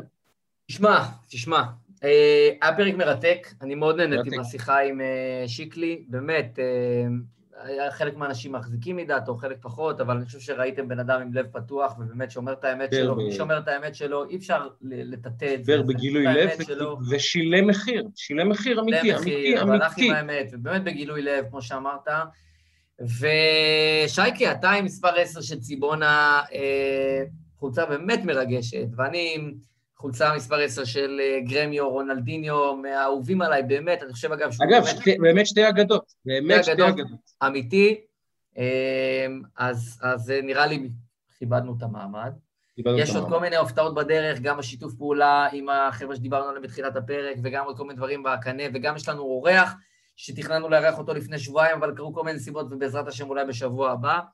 אגב, יש לנו uh, מאזין לפוד שקוראים לו כוכב כהן, ששלח לי תמונה של חולצה של דור פרץ, 42, ואמר לי, אני רוצה, אני רוצה לתת לך אותה מתנה שתלבש אותה. אוקיי, אני רוצה להגיד לך... הוא מכביסט קיצוני. הוא מכביסט קיצוני, אני לא לובש חולצה של מכבי, אוהב אותך, כוכב כהן, אין בעיה, אבל אני רוצה להגיד לך לגבי כוכב ולגבי זה. בעיניי דור כן. פרץ שחקן העונה. שחקן גדול. לא, אני אומר לך. שחקן העונה, עם זה שחיפה לקחו אליפות, לא רק שחקן העונה, גם השחקן היום בעיניי הישראלי הכי מוכשר בישראל. אני ראיתי אותו השנה, ומאוד לא, נהניתי... מנור, מנור יותר גדול. בישראל, בישראל. אה, בישראל, שמשחק פה, כן. אני לא יודע מה הוא עושה בישראל אה, אה, דור, אני לא יודע מה הוא עושה בישראל, ואני חושב שהוא יגיע עוד רחוק, ואגב, הוא בן אדם ברמה גבוהה מאוד, כן? מאוד, לא, לא, מאוד, לא, לא הוא איש ספר, הוא רמה גבוהה, הוא באמת בן אדם חבל לך על הזמן, רמה מאוד לא, גבוהה. כש, כשהוא בנבחרת, אני כל דקה שלו על המגרש נהנה ממנו, הוא... כמו שאנחנו אוהבים, שורף שטחים, אגרסיבי בתקולים, יודע לתת את הגולים, יודע לרדת להגנה, יודע לדחוף את המשחק קדימה, שחקן, שחקן, על, הקו, על הקווים יודע, יודע לנגוח, שחקן, שחקן. אבל אני לא אלבש תל אביב. נכון, בוא, בסדר, אין בעיה, אפשר לפרגן, אבל אנחנו לא חייבים לזה, בוא, סבבה. אז כוכב. יפה. אוהבים. מפרגנים כן. לכוכב, אחלה כוכב. תשמע, יפה, היה לנו פרק, אה, שיחה מרתקת, מעניינת במיוחד. אה, כמובן יעלה בכל מקום, אם אתם עדיין אה, לא מנויים או מנויות, ביוטיוב שלנו, בספוטיפיי, בפייסבוק שלנו, בכל מקום אחר. רעיון כזה עם עמיחי שיקלי, שיחה כזאת לא התקיימה עדיין, שתדעו. המקום היחיד שבו זה התנהל, שיחה כזאת, פה זה קרה. שתדעו. לא צפיתי בכזה דבר, וזה באמת היה אה, באמת פנטסטי ומרגש. אז תשמע, שייקי, אנחנו סוכמים את פרק מספר 40, זאת נקודת ציון מאוד מרגשת. אה, כל אה, עשרה פרקים אני מרגיש כאילו משהו מגניב, ותדע לך שאני כל שבוע, וזה תודה לכן ולכם, מקבל דשים ממלא מקומות, ושבוע שעבר דיברנו על, על הגדוד שעשה בכפר, בעזה, ועשה כל מיני דברים לתושבי הדרום וזה, ושלח לי את זה חבר, יאיר שימל, דיברנו עליו שבוע שעבר, ואז הוא אמר לי, תקשיב, אני קיבלתי על זה מהגדוד, מאנשים שונים, שאמרו לי, דקה 49, לך תתפוס, תאזין, ולא ידעתי שהם מאזינים, אז כל פעם אני, אנחנו מגלים עוד ועוד אנשים שמאזינות ומאזינים, זה כבר הצטבר ל... עברנו את ה-4 מיליון צפיות והאזנות, זה באמת מרגש ומרתק, אז תודה רבה רבה לכן ולכם. שווה לנו את כל מה שאנחנו עושים באמת בשביל הדבר הזה. בוא נספר לך סיפור שייתן לך חיוך עכשיו בלב, בסדר? תן לי, תן לי, תן לנו להיפרד בחיוך. סיפור כאילו שישמח אותך. תן לי, תן לי. אני אה, נוסע, אני גר ליד כרכור, בכרכור, יש פלאפל מעולה שם, עצרתי בפלאפל, אני קונה, ואיזה מישהו אומר לי, אני עומד בתור, כאילו, לדוכן. אה, נו, אתה הוא החזה מהזה, נו. איך קוראים לו? איך קוראים? יצאתי עם אחותך, אמרת לו. לא, לא, לא, לא, לא. לא אמר לו כלום. ואז, ואז המוכר אומר לו, זה ההוא מהטלוויזיה, משהו, אתה מהחדשות, משהו וזה. והוא אומר, ואז, והשלישי, שלישי, חייל, חייל בסדיר, אומר נו, זה שי גולדן מהפודקאסט, מה אתם אומרים, רציניים? ככה, חייל. אמרתי, יאללה, עכשיו, ההוא לא ידע, שידרתי ב-13, ב-12, באמו, בזיפי, והחייל אמר, זה שי גולדן מהפודקאסט, נשבע לך, נשבע לך, באמת. אם ההוא אומר לי, זיהיתי אותך מ-13, לא היה מעניין אותי. הוא זיהה אותי מהפודקאסט, איך הוא שימח אותי? באמת שימח אותי. באמת, ועוד חייל, זה אומר בחורצ'יק צעיר, ממש. יפה, כיף. ממש, כיף. ובאמת, אנחנו גם רואים את המספרים עולים ונערמים, וזה באמת מרגש ומדהים, וכיף לנו, כיף. וזה שווה את כיף. זה באמת ממש. אז, אז, אז תודה רבה לכן ולכם.